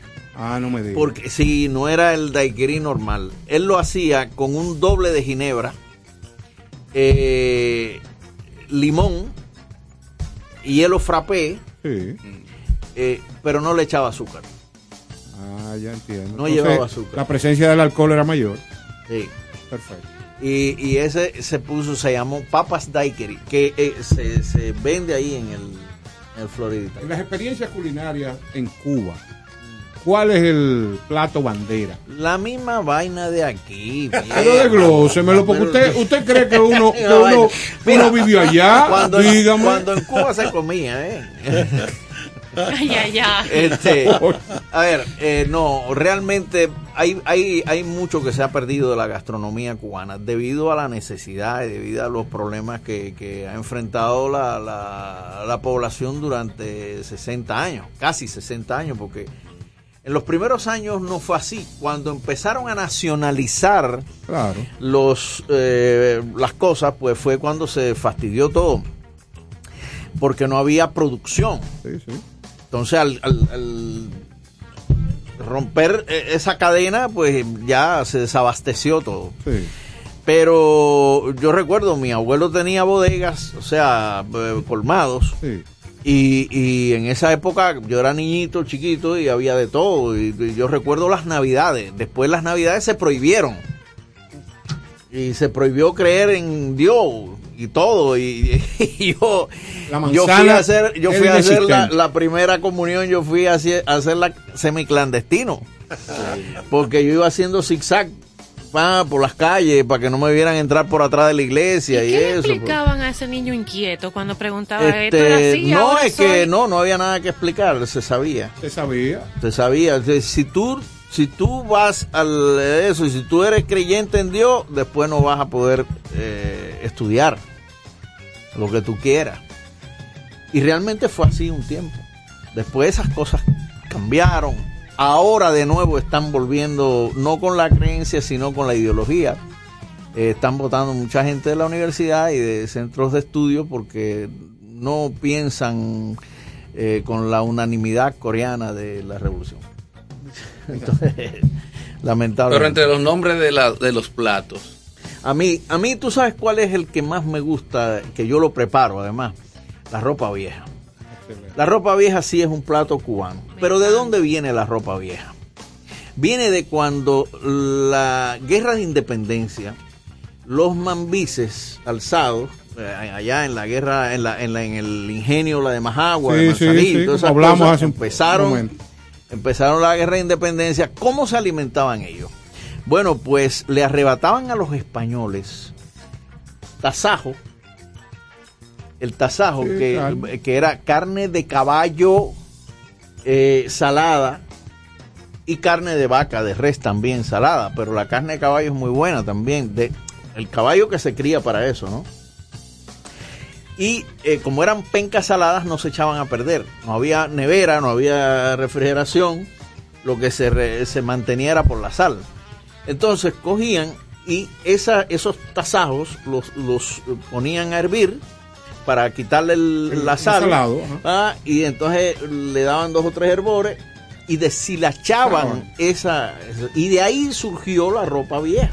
Ah, ¿Y el ¿Te das nombre? Cuenta? Y entonces comino, sí, sí, sí. con comino, tiene que llevar comino, tiene que llevar este ají verde, eh, lo que llaman cubanela, este algo así, bueno, alguna cebollita, algún ajo. Obviamente, pero eso es lo básico. Y el congrí. Hombre. El congrí es esencial en la cultura cubana. El congrí que me, me dijo una vez Alejo Carpentier, cuando el segundo congreso de la U N E A C, de la Unión de Escritores y Artistas de Cuba, yo estaba invitado, yo era el más joven de invitado al congreso. Y entonces me presentaron a Alejo Carpentier, que era el gran escritor cubano, wow. un hombre que yo... pienso que se mereció el, el premio Nobel. Fue el primer ganador del premio Cervantes, dicho sea de paso. Pero se merecía el Nobel. Y me, me dice, íbamos así en la fila, en el Habana Libre, eh, en, en, en la fila para, para, para servirnos, para comer. Dígame. Y había congrí, dice, oh, hay congrí. Él hablaba así, arrastrando la eje. Ah. Él decía, hay congrí. Eh... ¿A ti te gusta el congrí? Digo, sí, maestro. Dice, ¿y sabes por qué se llama congrí? Digo, ah, no. Dice, y tú quieres ser escritor y no sabes cómo, por qué se llama con gris, no te interesan la, el origen etimológico de las palabras. Bueno, disculpe, maestro. Pero... Dice, mira, congrí viene del patois, que quiere decir congreso, el congreso de los blancos y los negros, de la, unión. De la revolución haitiana. Oh, eso me dio un vuelco a mí en la vida de madre. A partir de ahí empecé a interesarme en el origen etimológico de, de las palabras. palabras. Claro. Así que el congrí, la ropa vieja, el plátano maduro frito, igual que aquí, el frito maduro. Este, y la ensalada normal, claro, eso es una claro. comida cubana. O sea, claro, el congrí es un moro de habichuela negra. Sí, exacto. Pero ¿quiénes lo llevaron? Los dominicanos. No me digas. Los dominicanos que fueron huyendo de aquí cuando la revolución haitiana se fueron a Cuba y se establecieron en el oriente de Cuba y llevaron las y, y hicieron las grandes plantaciones de café en la zona de Santiago y Guantánamo. Este y, y fueron los dominicanos que fueron los hacendados que fueron huyendo para allá. Sí, sí. Y, y hay una gran eh, imbricación cultural entre República Dominicana, no muy, no muy, no lo suficientemente estudiada, pienso yo, eh, porque por ejemplo, eh, en la zona oriental del país, en Manzanillo, mi padre me decía, no coma cativía, cuando me decía, no, no coma M. Y yo decía, ¿y qué es cativía? Ya, ya la revolución había eliminado la cativía. Sí, no, porque era un, pro, ¿Y tú un sabes producto foráneo. Enteré, ¿Tú sabes dónde yo me enteré lo que era la cativía? Aquí cuando yo llegué. No me digas. Aquí cuando yo llegué. Eso fue ahorita. Claro. Para que sí, sepa. Hace veinte años. Exacto. El maestro Freddy. Eh, y es, pero eso, todo sí. eso estaba allá. Sí, sí. Y aquí fueron primero en todo y lo llevaron para allá. Y después se dejaron quitar por Cuba la, la, la, la primacía en esa época, porque en esa época se desarrolló mucho Cuba. En el siglo diecinueve, siglo dieciocho, siglo diecinueve, tuvo un desarrollo enorme. Es así. Este, yo creo que eso t- tiene que ver con la disputa entre Francia y España eh, eh, en República Dominicana, o sea, claro. en la parte, en, en Quisqueya, digamos. Sí, sí, sí. En todo el... Sí, entonces... Toda la isla. Sí. Entonces, usted sabe Perdonen, que... ¿no? Perdonen, ¿no? No, en lo absoluto. Pero te faltó mencionar el, el, el picadillo, el arroz con picadillo. El arroz con picadillo, yuca, arroz con picadillo, yuca. El, yuca, el pan yuca, con yuca, croqueta. Yuca, ¿sabes lo que es un pan? Cueva, meterle cueva, croqueta. Y esa es la comida. Esa, sí. La pan yuca, con croqueta. Pan con, yo aquí lo hago, ¿eh? Sí, sí. La yuca yo voy, con mojo. Hay lugares donde yo voy y en la, cuando existía la francesa, la francesa yo pedía, dame un pan y una croqueta. Y, y yo dije, wow. No, no, una experiencia maravillosa esa. Sí. Bueno, usted sabe que... Hay muchas cosas, obviamente, pero también hay mucho, mucho parecido. Excelente. Aquí yo siempre lo... Lo diré y lo apreciaré, que estamos con la Biblia. Sí. Que Alfonso Quiñones es un, un dueño de múltiples experiencias y conocimientos. Pues, en República Dominicana, no es porque esté de moda, sino es una necesidad que los jóvenes eh, apliquen el pluriempleo, pero también los que son mayores. Los jóvenes. Déjeme explicar, déjeme expresarme, no, no, no, ven acá. No el pluriempleo, pero pero ¿qué pasa? Hay un tipo de perfil de otros que no son tan jóvenes que aplican el pluriemprendimiento. Entonces, ¿qué pasa? Aquí tenemos al doctor Freddy, que vino a darnos una información importante de unos viajes que está haciendo, sí, que no, tienen un... semilla. Exacto, tiene una influencia cultural, porque él tiene muchos amigos. Freddy es un gran conocedor sí, de la música. Sí. Entonces, quisiéramos oír de qué se trata tu proyecto. Amigos y nada más, el resto la selva. Y, y ese bar me permite compartir con personas de esta talla y estar aquí en Sucubil promocionando un muy, ¿cómo es? pluriemprendimiento. Pluriemprendimiento, que tienes el bar, estás en este proyecto, mañana tendrás una... Yo voy a hacer una, una caligrafía con esa palabrita.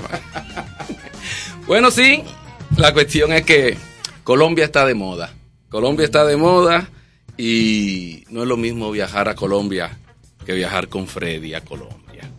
Por lo que yo les invito a todo tu cuerpo de radioescucha y a todos aquí en cabina a que consideren que el próximo día veintidós de este mes hasta el día veintinueve estaremos en Colombia conociendo cuatro ciudades: Guatapé, yendo al Peñol, yendo a la represa; Medellín, al pueblito paisa; Cartagena, Casco Antiguo; y Bogotá, Zona Rosa. Bueno, eh, todo, todas las atracciones que tendremos durante todos los días que estaremos en esos ocho días en la ciudad de Bogotá, Medellín, Guatapé y Cartagena.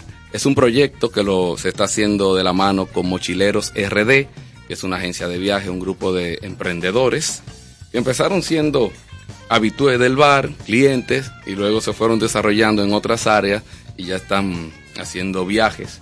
Y este que corresponde, este el caso de la especie, es para Colombia el próximo veintidós, del veintidós al veintinueve. El viaje lo cubre todo, o casi todo, que no es lo mismo, pero es pero igual. igual. Desde desayunos y almuerzos hasta pasajes, transporte, hospedaje, propinas, seguro de viaje. Es un viaje de lujo.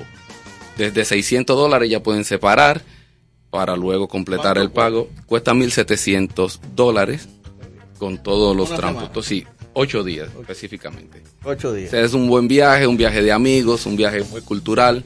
Y la carta bajo la manga que tengo, lo, la atracción, la cherry, es las actividades nocturnas. Tanto en Medellín como en Bogotá, yo estoy calladito con los amigos míos cantautores de Panamá buscando locaciones para en la noche hacer peñas, peñas, trova. Allá está Vicente. Sí, claro, claro, coincidí con él cuando mm. estuve hace tres semanas ya. Y creo que estaba aquí ahora en estos días. Sí. Así que Panamá es el destino y nada mejor que hacerlo con Mochileros R D. Panamá no, bueno, Colombia. Colombia, perdón. Colombia. Ah, Colombia. Colombia. Me cambiaste de Pero mira, mira, me suena bien no, Panamá también. Lo que pasa también es que el pluriemprendimiento, parece que su próximo proyecto es Panamá. Entonces se le cruzaron los cables ahí. La fecha otra vez. Colombia. Colombia. Sí, veintidós, desde el veintidós al veintinueve. Desde el lunes veintidós al lunes veintinueve. ¿En, ¿en dónde? Poblado. En Medellín. Y allá vamos nosotros. Sí, pero tu cara me preocupa. Porque eh, lo está diciendo Poblado Medellín. Poblado Medellín. Y la cara llegué, se le iluminó. Llegué, llegué, se le iluminó. Llegué a los quince días de que eh, mataran a, a Pablo Escobar. Bueno, ya eh, fue una época convulsa. Uf, sí, pero una de las mejores atracciones que tiene Medellín. Es fabuloso. Empiezan en el avión con las azafatas. Ay. Y se concluyen allá. Ay. Bueno, Freddy, cien... para sí. mayor información, favor es... llamar al ocho cero nueve, siete cero cinco, tres cero ocho cero. Repetimos, al ocho cero nueve, siete cero cinco, tres cero ocho cero. Vámonos para Colombia con los sabineros, con tantas veces Freddy, de la mano de Mochileros R T. Hermano, siente que está en tu casa, así como tú nos Bien. haces sentir allá en tu espacio, Sabina. Muchísimas gracias. Y quiero comentar la relación que me ha mencionado Alfonso en varias ocasiones de los dominicanos y los cubanos se reflejó en la música siempre. Así como es la nueva trova nace eh, con una intención quizás eh, únicamente artística, que después se fue... No, ideológica también. No, pero eh, exacto. Respondía a un momento... Pero aquí también eh, tuvimos esa simbiosis de, de los artistas dominicanos con esa relación con los cubanos y se parió y cosas y ensayos como este. Les dejo con Ojalá de Silvio Rodríguez, pero ahora interpretado Sonia. por Sonia Silvestre. Que fue la primera Superado. que lo interpretó. Sí. Ojalá que las hojas no te toquen el cuerpo cuando caigan, para que no las puedas convertir en cristal. Ojalá que la lluvia deje de ser milagro que baja por tu cuerpo. Ojalá que la luna pueda salir sin ti. Ojalá que la tierra no te bese los pasos. Ojalá se te acabe la mirada constante, la palabra precisa, la sonrisa perfecta. Ojalá pase algo que te borre de pronto, una luz cegadora, un disparo de nieve.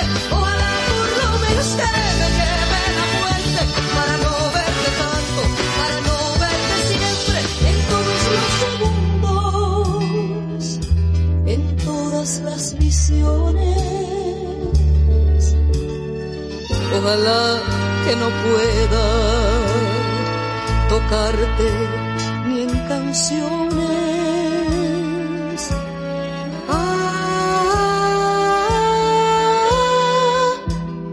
ojalá que la aurora no dé gritos que caigan en mi espalda. Ojalá que tu nombre se le olvide a esa voz. Ojalá las paredes no retengan tu ruido de camino cansado. Ojalá que el deseo se vaya tras de ti. A tu viejo gobierno de difuntos y flores. Ojalá se te acabe la mirada constante, la palabra precisa, la sonrisa perfecta. Ojalá pase algo que te borre de pronto, una luz cegadora, un disparo de nieve. Ojalá por lo menos que me lleve la muerte, para no verte tanto, para no verte siempre, en todos los segundos,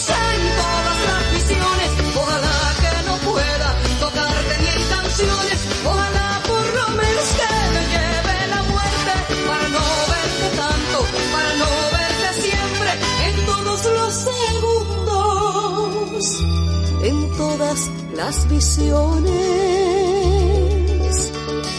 Ojalá que no pueda tocarte ni en canciones. Ojalá segundos, en todas las visiones. Ojalá que no pueda tocarte ni en canciones.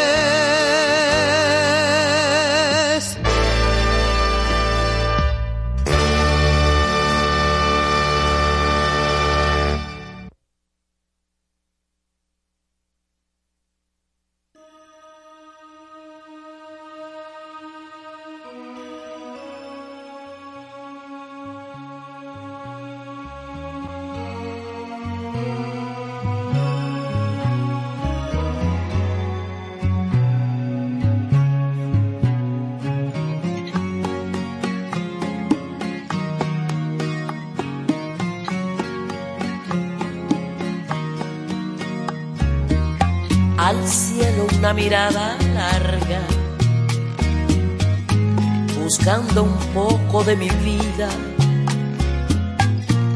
Mis estrellas no responden para alumbrarme hacia tu risa. Olas que esfuman de mis ojos a una legión de tus recuerdos. Me roban formas de tu rostro, dejando arena en el silencio. Te busco perdida entre sueños, el ruido de la gente te envuelven en un velo. Te busco volando en el cielo, el viento te ha llevado como un pañuelo viejo. Y no hago más que rebuscar paisajes conocidos en lugares tan extraños que no puedo dar contigo.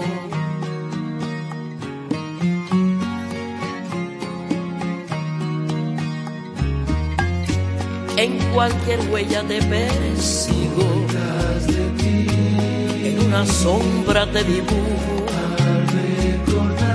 huellas y sombras que se pierden en la soledad. La suerte no vino conmigo, te busco perdida entre sueños, el ruido de la gente envuelven en un velo.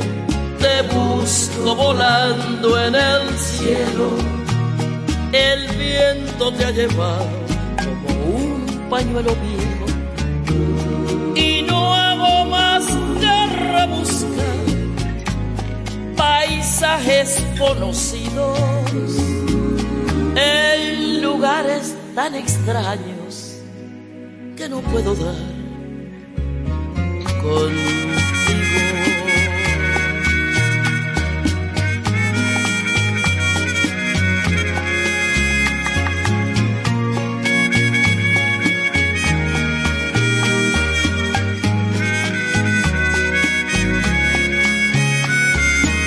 Te busco perdida entre sueños, el ruido de la gente te envuelve en un velo.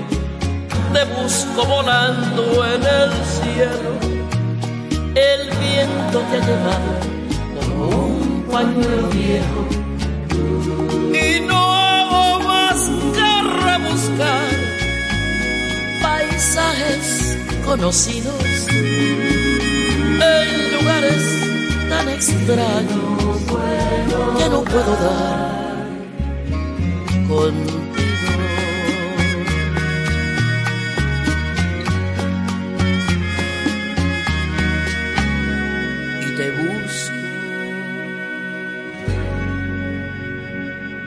Concierto Sentido. Yotincuri. Concierto Sentido. Muchas felicidades a los amigos de Concierto Sentido. Gracias por compartir el arte de buen vivir. Enhorabuena. Allá nos vemos.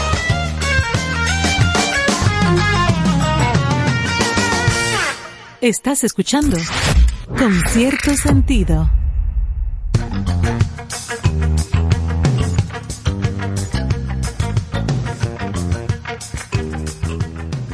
Señores, ahí estuvimos disfrutando de una canción escrita por Víctor Víctor. También la interpretó, pero esa versión es de la eterna Celia Cruz. Hermosa.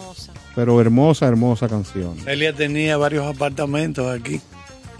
Un día en el aer- cuando yo trabajaba en el aeropuerto, me senté con ella, que ella estaba esperando a alguien que llegara de fuera. Y, y alguien le preguntó de eso. Y decía, bueno, lo que me da es mucho problema, porque para cobrarle a la gente que vive ahí eso era un lío. Ya tenía varios apartamentos. Ah, no sabía, mira qué sí. Buen dato. Y ella te, tenía también una algo de tierra por allá por Boca Chica. Ah, mira. Y por Juan Dolio, por ahí. Ah, pero qué interesante. Bueno, ahora que vamos a entrar en hablar un poco de cine con Alfonso. Se nos quedó Néstor, que te dije... que se, hay, está en proceso de producción una película biográfica de Pérez Prado. Ah, sí, sí, me lo dijiste. En México, sí, sí. Pérez Prado. Entonces, la, la figura han escogido para encarnar, interpretar a... interpretar a Pérez Prado, nada más y nada menos que el líder de Café Tacuba, Rubén Albarrán. Oh. Sí, me lo dijiste ayer. Se, sí, sí, se sí, parece sí. mucho. Sí, se parece. Se, se parece, parece a Pérez Prado. Pérez, a Pérez Prado le, le decían la foca. Por el, por el, el bigote, el qué bigote. Sé yo, esa forma que tenía. Era feo, ¿eh? Me mandaba un feo inquieto. La belleza es relativa, eh, Alfonso. Sí, no, no, pero era un tipo que era... era sí, porque... ¿sabes? Todo, todo, todo el mundo se ve en el espejo y dice, oye, pero yo estoy bien. Y se arregla los cabellos. O al contrario, dice, qué feo estoy. Alfonso, háblanos. Eh, es bueno apuntar que Alfonso es un, una persona inquieta eh, en el mundo del cine, guionista y productor. No, y déjame decirte, creé la Asociación de Críticos de Cine y de Prensa Cinematográfica, de la cual forma parte Carlos Batista. Yo fui el que creé, la idea fue... ¿Carlos Almanzar o Carlos Batista? Carlos Almanzar, perdón, ah. perdón, con Carlos Batista, Dios mío, Dios te libre. Este, no, porque este no usa corbata. Claro. Menos caro. Sí, es menos caro. Es más Carlos, pero menos caro. Menos caro, exactamente. Entonces, este... Por cierto, quedó muy bien, Alfonso, esa primera premiación hicimos allá en allá, la zona colonial. ¿Te acuerdas? Qué bien. Eso quedó, quedó muy bonito. Lamentable, hay que repetirla, hay que... Lamentablemente la pandemia... Por Dios todo, la madre, pero aún así, aún así la hicimos en enero y... ¿Virtual? Eh, no, porque la hicimos física, ya, pero con pocas personas en Cinemateca, y estuvo la nueva... Eh, la nueva directora general de cine, y se entregó el...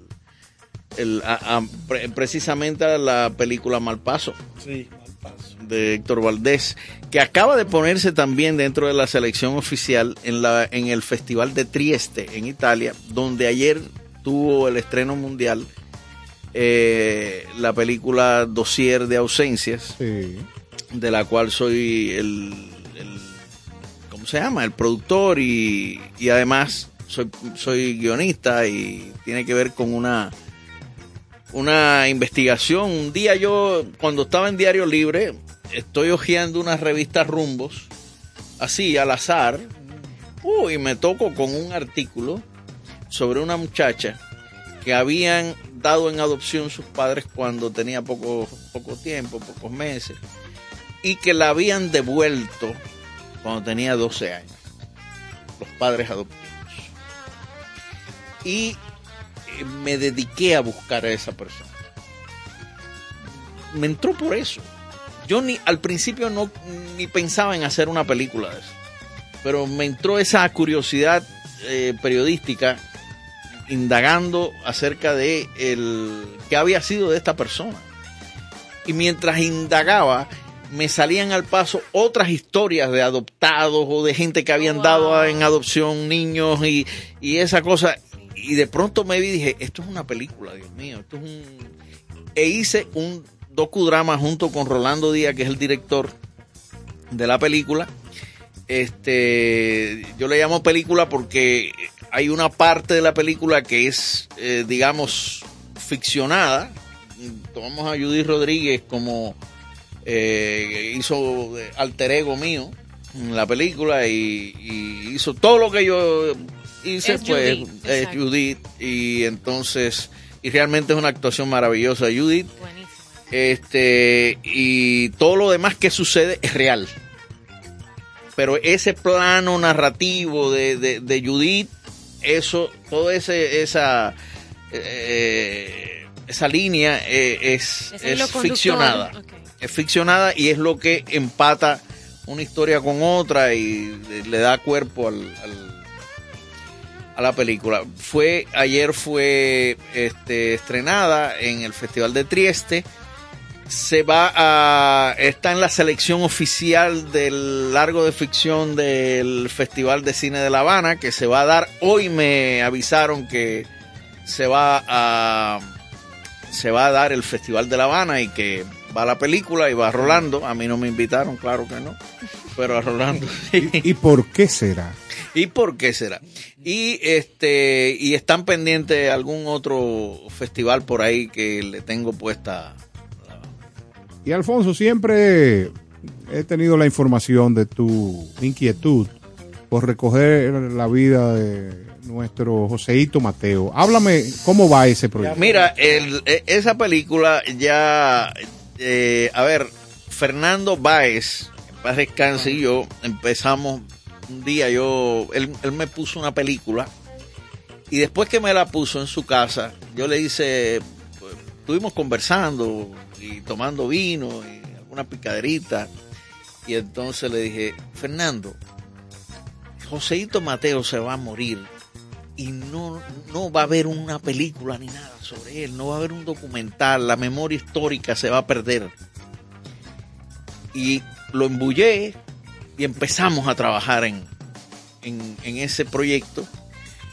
Llegamos a, a rodar gracias a un permiso que nos dio la Dirección General de Cine, porque sabíamos que Joseito estaba enfermo, que se iba a morir pronto, y, y bueno, pudimos, pudimos hacer, yo creo que, que Fernando eh, tuvo la... la, la, la la dicha de poder grabar. Incluso la última vez que en, eh, la última escena que, que se filmó fue en la cama de la casa de Joseito, eh, con la novia, Nancy, cantando los dos entre candilejas. No me... Y eso, esa, esa escena vale oro, vale oro. Este, y realmente yo creo que la película va a ser muy emotiva, eh, va a ser interesante. Ahora acaba de entrar una parte de, de la inversión eh, de la cervecería, y entonces vamos a empezar de nuevo a rodar una parte en Estados Unidos, en Puerto Rico y eso. Eh, teníamos previsto rodar en La Habana, pero realmente en estos momentos no se puede. Él estuvo, él, él, él, vivió. él vivió en La Habana claro. eh, un tiempo y, y fue muy importante para él. Eh, yo tengo incluso hasta la barbería donde él se cortaba el cabello en La Habana. Este, la última vez que estuve con, con Johnny Ventura y eso, pues, lo conversamos. Eh, estuvimos rodando por algunos lugares, o sea, sí, sí, sí. De, de donde había estado José. Buscando la historia. Sí. Tú sabes, tú sabes que tengo la experiencia gratísima de saber que, que Gilberto Santa Rosa eh, era devoto de Joseito sí, Mateo. Sí, estoy hablando de, de un cariño y una devoción eh, maravillosa. Eh, eh, justamente con él vamos a rodar. Eh, quiero también con Rafa Itier. Claro. Que tuvo que ver con cuando, acuérdate que él fue el primer cantante ah, del Gran, Gran Combo. Combo y a mí lo, cuando yo escribí el libro sobre Andy Montañez, la gente del Gran Combo me contó cómo había sido la salida de Joseito del Gran Combo, pero Joseito siempre me la negó. Y yo quiero que Rafa me la, te la cuente. Me la cuente, sí. Y cómo fue la entrada también y todo, porque fue Menéame los Mangos, es un, es un disco sinceramente sí, interesante, sí. muy bueno, muy bueno. Sí. Eh, y en eso tuvo que ver también un cubano que fue Álvarez Guedes, Álvarez Guedes. Que era el dueño de Gema Records, sí. que armó cuando se... se chivó el, el proyecto de, de Cortijo y su combo, pues eh, armó el Gran Combo a partir de, de los músicos y, y le puso el Gran Combo, y él fue el que buscó a Joseito Mateo y todo. Fue el impulsor. Sí, sí, sí. Pero nada, eh, estamos en esos dos proyectos, eh, ya tú sabes. Quisiéramos adentrarnos en Alfonso Esencia, Alfonso Vida. Chicos, yo lo que soy es poeta. Excelente. Yo lo que soy, me siento poeta. Lo que pasa es que a nadie le interesa la poesía.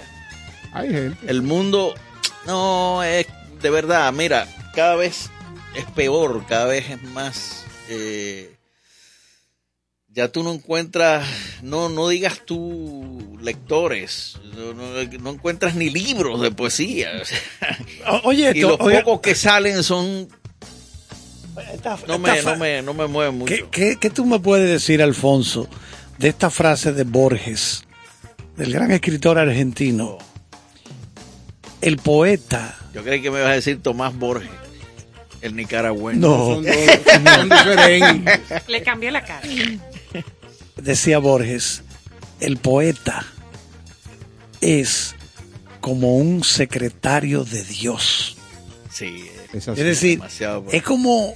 Es como, es como que el que... Dios le está dictando y el, entonces el poeta sí, sí. Y es interpreta así. Y, sí, Carlos me lo había y es así. Mira, te voy a decir una cosa. El otro día escribí un poema, hace tiempo no escribía nada. Y yo estaba dormido en la madrugada.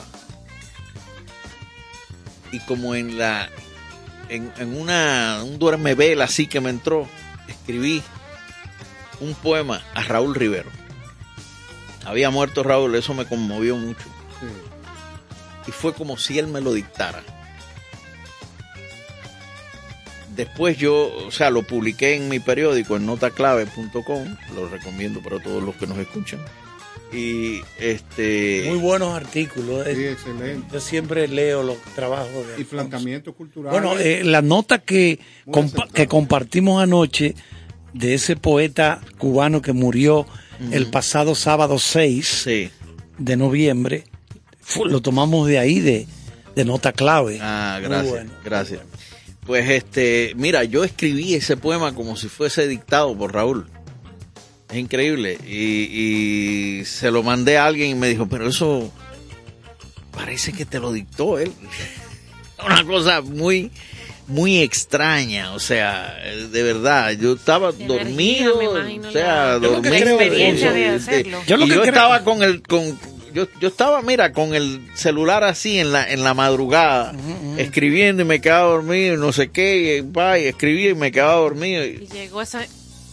Yo lo que creo, Alfonso, que quizás lo que impide que la poesía en sentido general sea más popular, más conocida, que la gente busque los libros, es que a veces, y por eso, bueno, la poesía está considerada de todas las formas de literatura es la más elevada.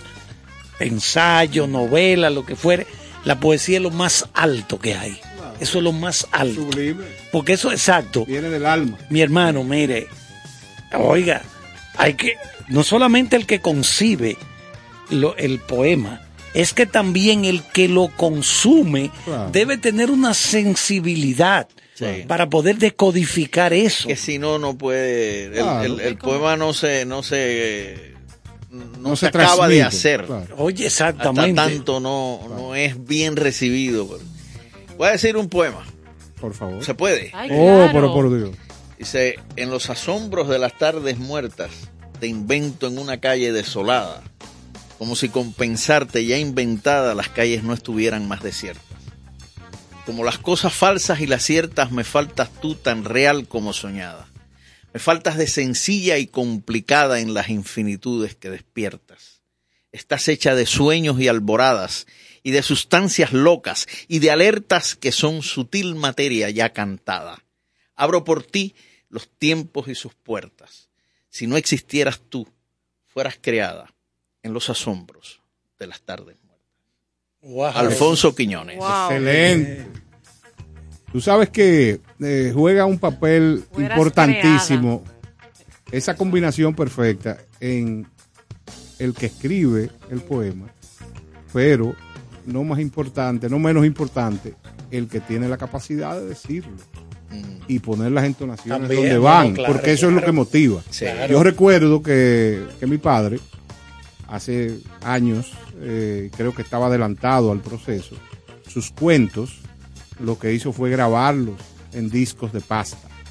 Entonces, eh, Osvaldo Cepeda, eh, el maestro del teatro Iván García, Iván García, un grupo de grandes profesionales con voces especiales, lo narraron. Lo, lo narraron y aquello era un espectáculo. Sí, sí. O sea, los cuentos de Néstor Caro, por ahí andan, lo tengo Muy digital. Bien. Un día vamos a disfrutarlo aquí. Qué bueno, pero claro. qué bueno. Pero no dejes de hacerlo. Pero el viejo no, tuyo era un greñú. No, claro. Era un greñú. Es así, es así. Yo tengo parte de la melena. Alfonso, una última pregunta. La relación con tu madre, que sé que era... Uf, eh, eh, chico, mira, con mi padre fue una excelente relación, una relación muy entrañable. Lo que pasa es que mira qué pasa cuando digo lo que pasa mira qué pasa. Retruécanos. Sí, sí.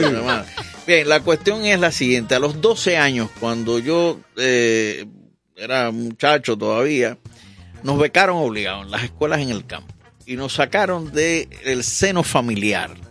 Yo estaba a sesenta kilómetros de mi familia. Yo iba una vez cada quince días, un día y medio a la casa. De ahí me fui becado, terminé el bachillerato, toda secundaria y bachillerato, y después me fui para la Unión Soviética siete años, y volví y me quedé en La Habana, y ya yo no viví más nunca con ellos. ¿Te das cuenta? Me arrancaron de la no. familia y yo tuve que hacerme solo. Y, pero no fui yo solo, fue toda mi no, generación. No, no, la generación. Fue toda mi generación. Entonces, eh, eso al principio, cuando yo regresé de la Unión Soviética, yo no tenía diálogo con padre. Fue una cosa increíble porque yo no tenía de qué hablar con mi padre. Y, y eso fue muy doloroso. Eh, Raúl Rivero sí. fue a La Habana, digo, fue de La Habana en un avión a Manzanillo con Coralita Veloz, que era la actriz la famosa, está viva, era su esposa en ese momento, y fueron a buscarme. Hablaron con mis padres, me dijeron, oye, nos llevamos a este muchacho de aquí porque se va a frustrar. y me llevaron para La Habana eh, y me alquilaron un cuarto y todo. Ahí escribí mi primer libro que se llama Cuarto Alquilado. Pero eh, fíjate qué pasó. Una vez voy a, a, a Manzanillo, ya al cabo de los años, a ver a mis padres. Y me tocó con que mi mamá estaba muy, muy deprimida y qué sé yo. Y tan deprimida que estaba delirando. Y me la llevé al hospital y le iban a dar electrochoque. Y dije, no, me la llevé para La Habana. Mi padre fue como a los mmm, tres semanas. Mi papá estaba trabajando. Mi papá tenía la edad que yo voy a cumplir el día ocho. Y eh, mi mamá tenía sesenta y él sesenta y dos. Y yo fui eh, a ver, eh, qué sé yo, y mi papá me dice, yo no estoy preparado para esto. Era el debut de un cáncer que tenía mi mamá. Okay. Entonces, eh, me la, la... le dieron pase, la llevaron para la, para la casa de, de una prima mía, en fin, para que pasaran bien. Ahí estuvimos con ellos. Y por la madrugada me vinieron a tocar la puerta. Yo creí que era algo que le había pasado a mi mamá. Era a mi papá, que se había muerto de un infarto. Y a los cinco meses murió mi mamá. Entonces, y ese, esos dos planazos que me dio la vida eh, fueron tan duros. Mi mamá me dijo, hijo, nunca te vayas de Cuba. Pero ya yo me había ido. En el pensamiento yo me había ido. Eh... Y, y realmente eso me, me, me marcó mucho, obviamente. Yo creo que yo he escrito muchos poemas eh, donde están uno u otro. Reflejo de y también padres. La casa, el, el, el hogar. Si tú ves la casa esa, ya hay una foto por ahí que yo tengo, que la he publicado y todo, donde esa casa, que era una casa muy linda, en un segundo piso, en un edificio eh, muy señorial, en Manzanillo, está sin techo. O sea, es una casa que, que está en ruinas. Entonces, en ese momento que yo vi la casa así, yo dije, bueno, ya no la, queda Cuba, nada. La Cuba mía desapareció. Claro. No tengo nadie, no tengo nada. Claro. ¿Te das cuenta? Es así. Pero yo quiero terminar esta maravillosa entrevista contigo recordando aquella canción de cuna con la que tu mamá te dormía. Oh, sí. Eh, mira, ese es Domingo Lugo, quien fue un, un, un gran bolerista muy pegado en Cuba en los años cincuenta, sesenta. De pronto desapareció. Y cuando yo estaba en la UNEAC, yo dirigía el Festival Internacional Boleros de Oro.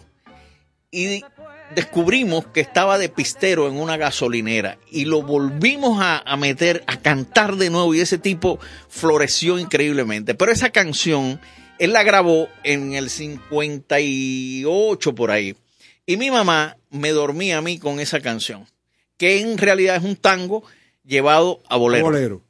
Señores, pues nos despedimos en el día de hoy. Disculpen con, que yo hablo demasiado. No, no, con esta agradable presencia de Alfonso Quiñones, y los dejamos con Mis Delirios de Domingo Lugo, con la canción esta con la que dormían Alfonso Quiñones. Si al amor lo adormece un desprecio, más tarde despierta terrible incendiario. No pretendas, mujer, olvidarme, ni borrar con champán el pasado. Como marca indeleble yo vivo, sujeto a tu vida, siguiendo tus pasos. Tú pudiste cambiar al destino, yo te amé con el alma y te amo. Te entregué el corazón, lo rompiste, tú tienes la culpa, mujer, si soy malo. Y tendrás que dar cuenta al eterno de mis pobres delirios de insano. Tus acciones son nobles reflejos de toda mi vida, de todos mis actos.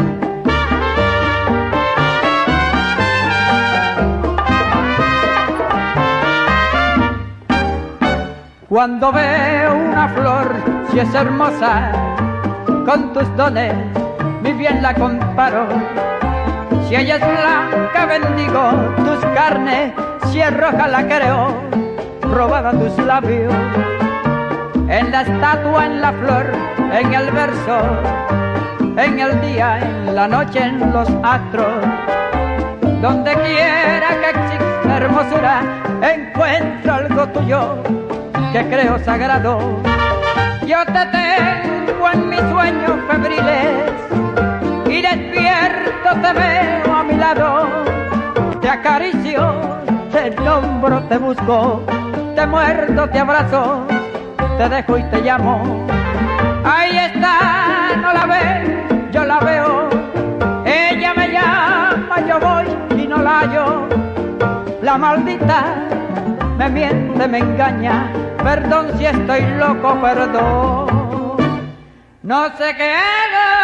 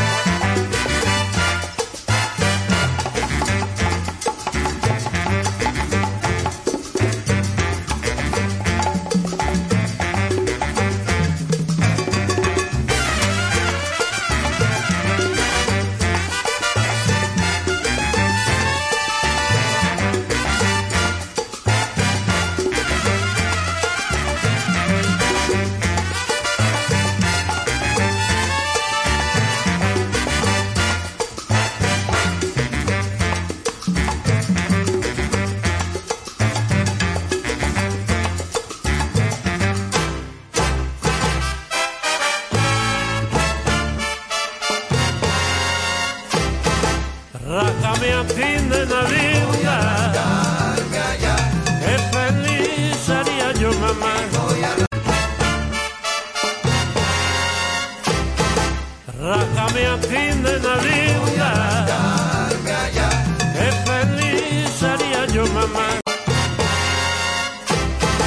Rájame aquí de Navidad, qué feliz sería yo más.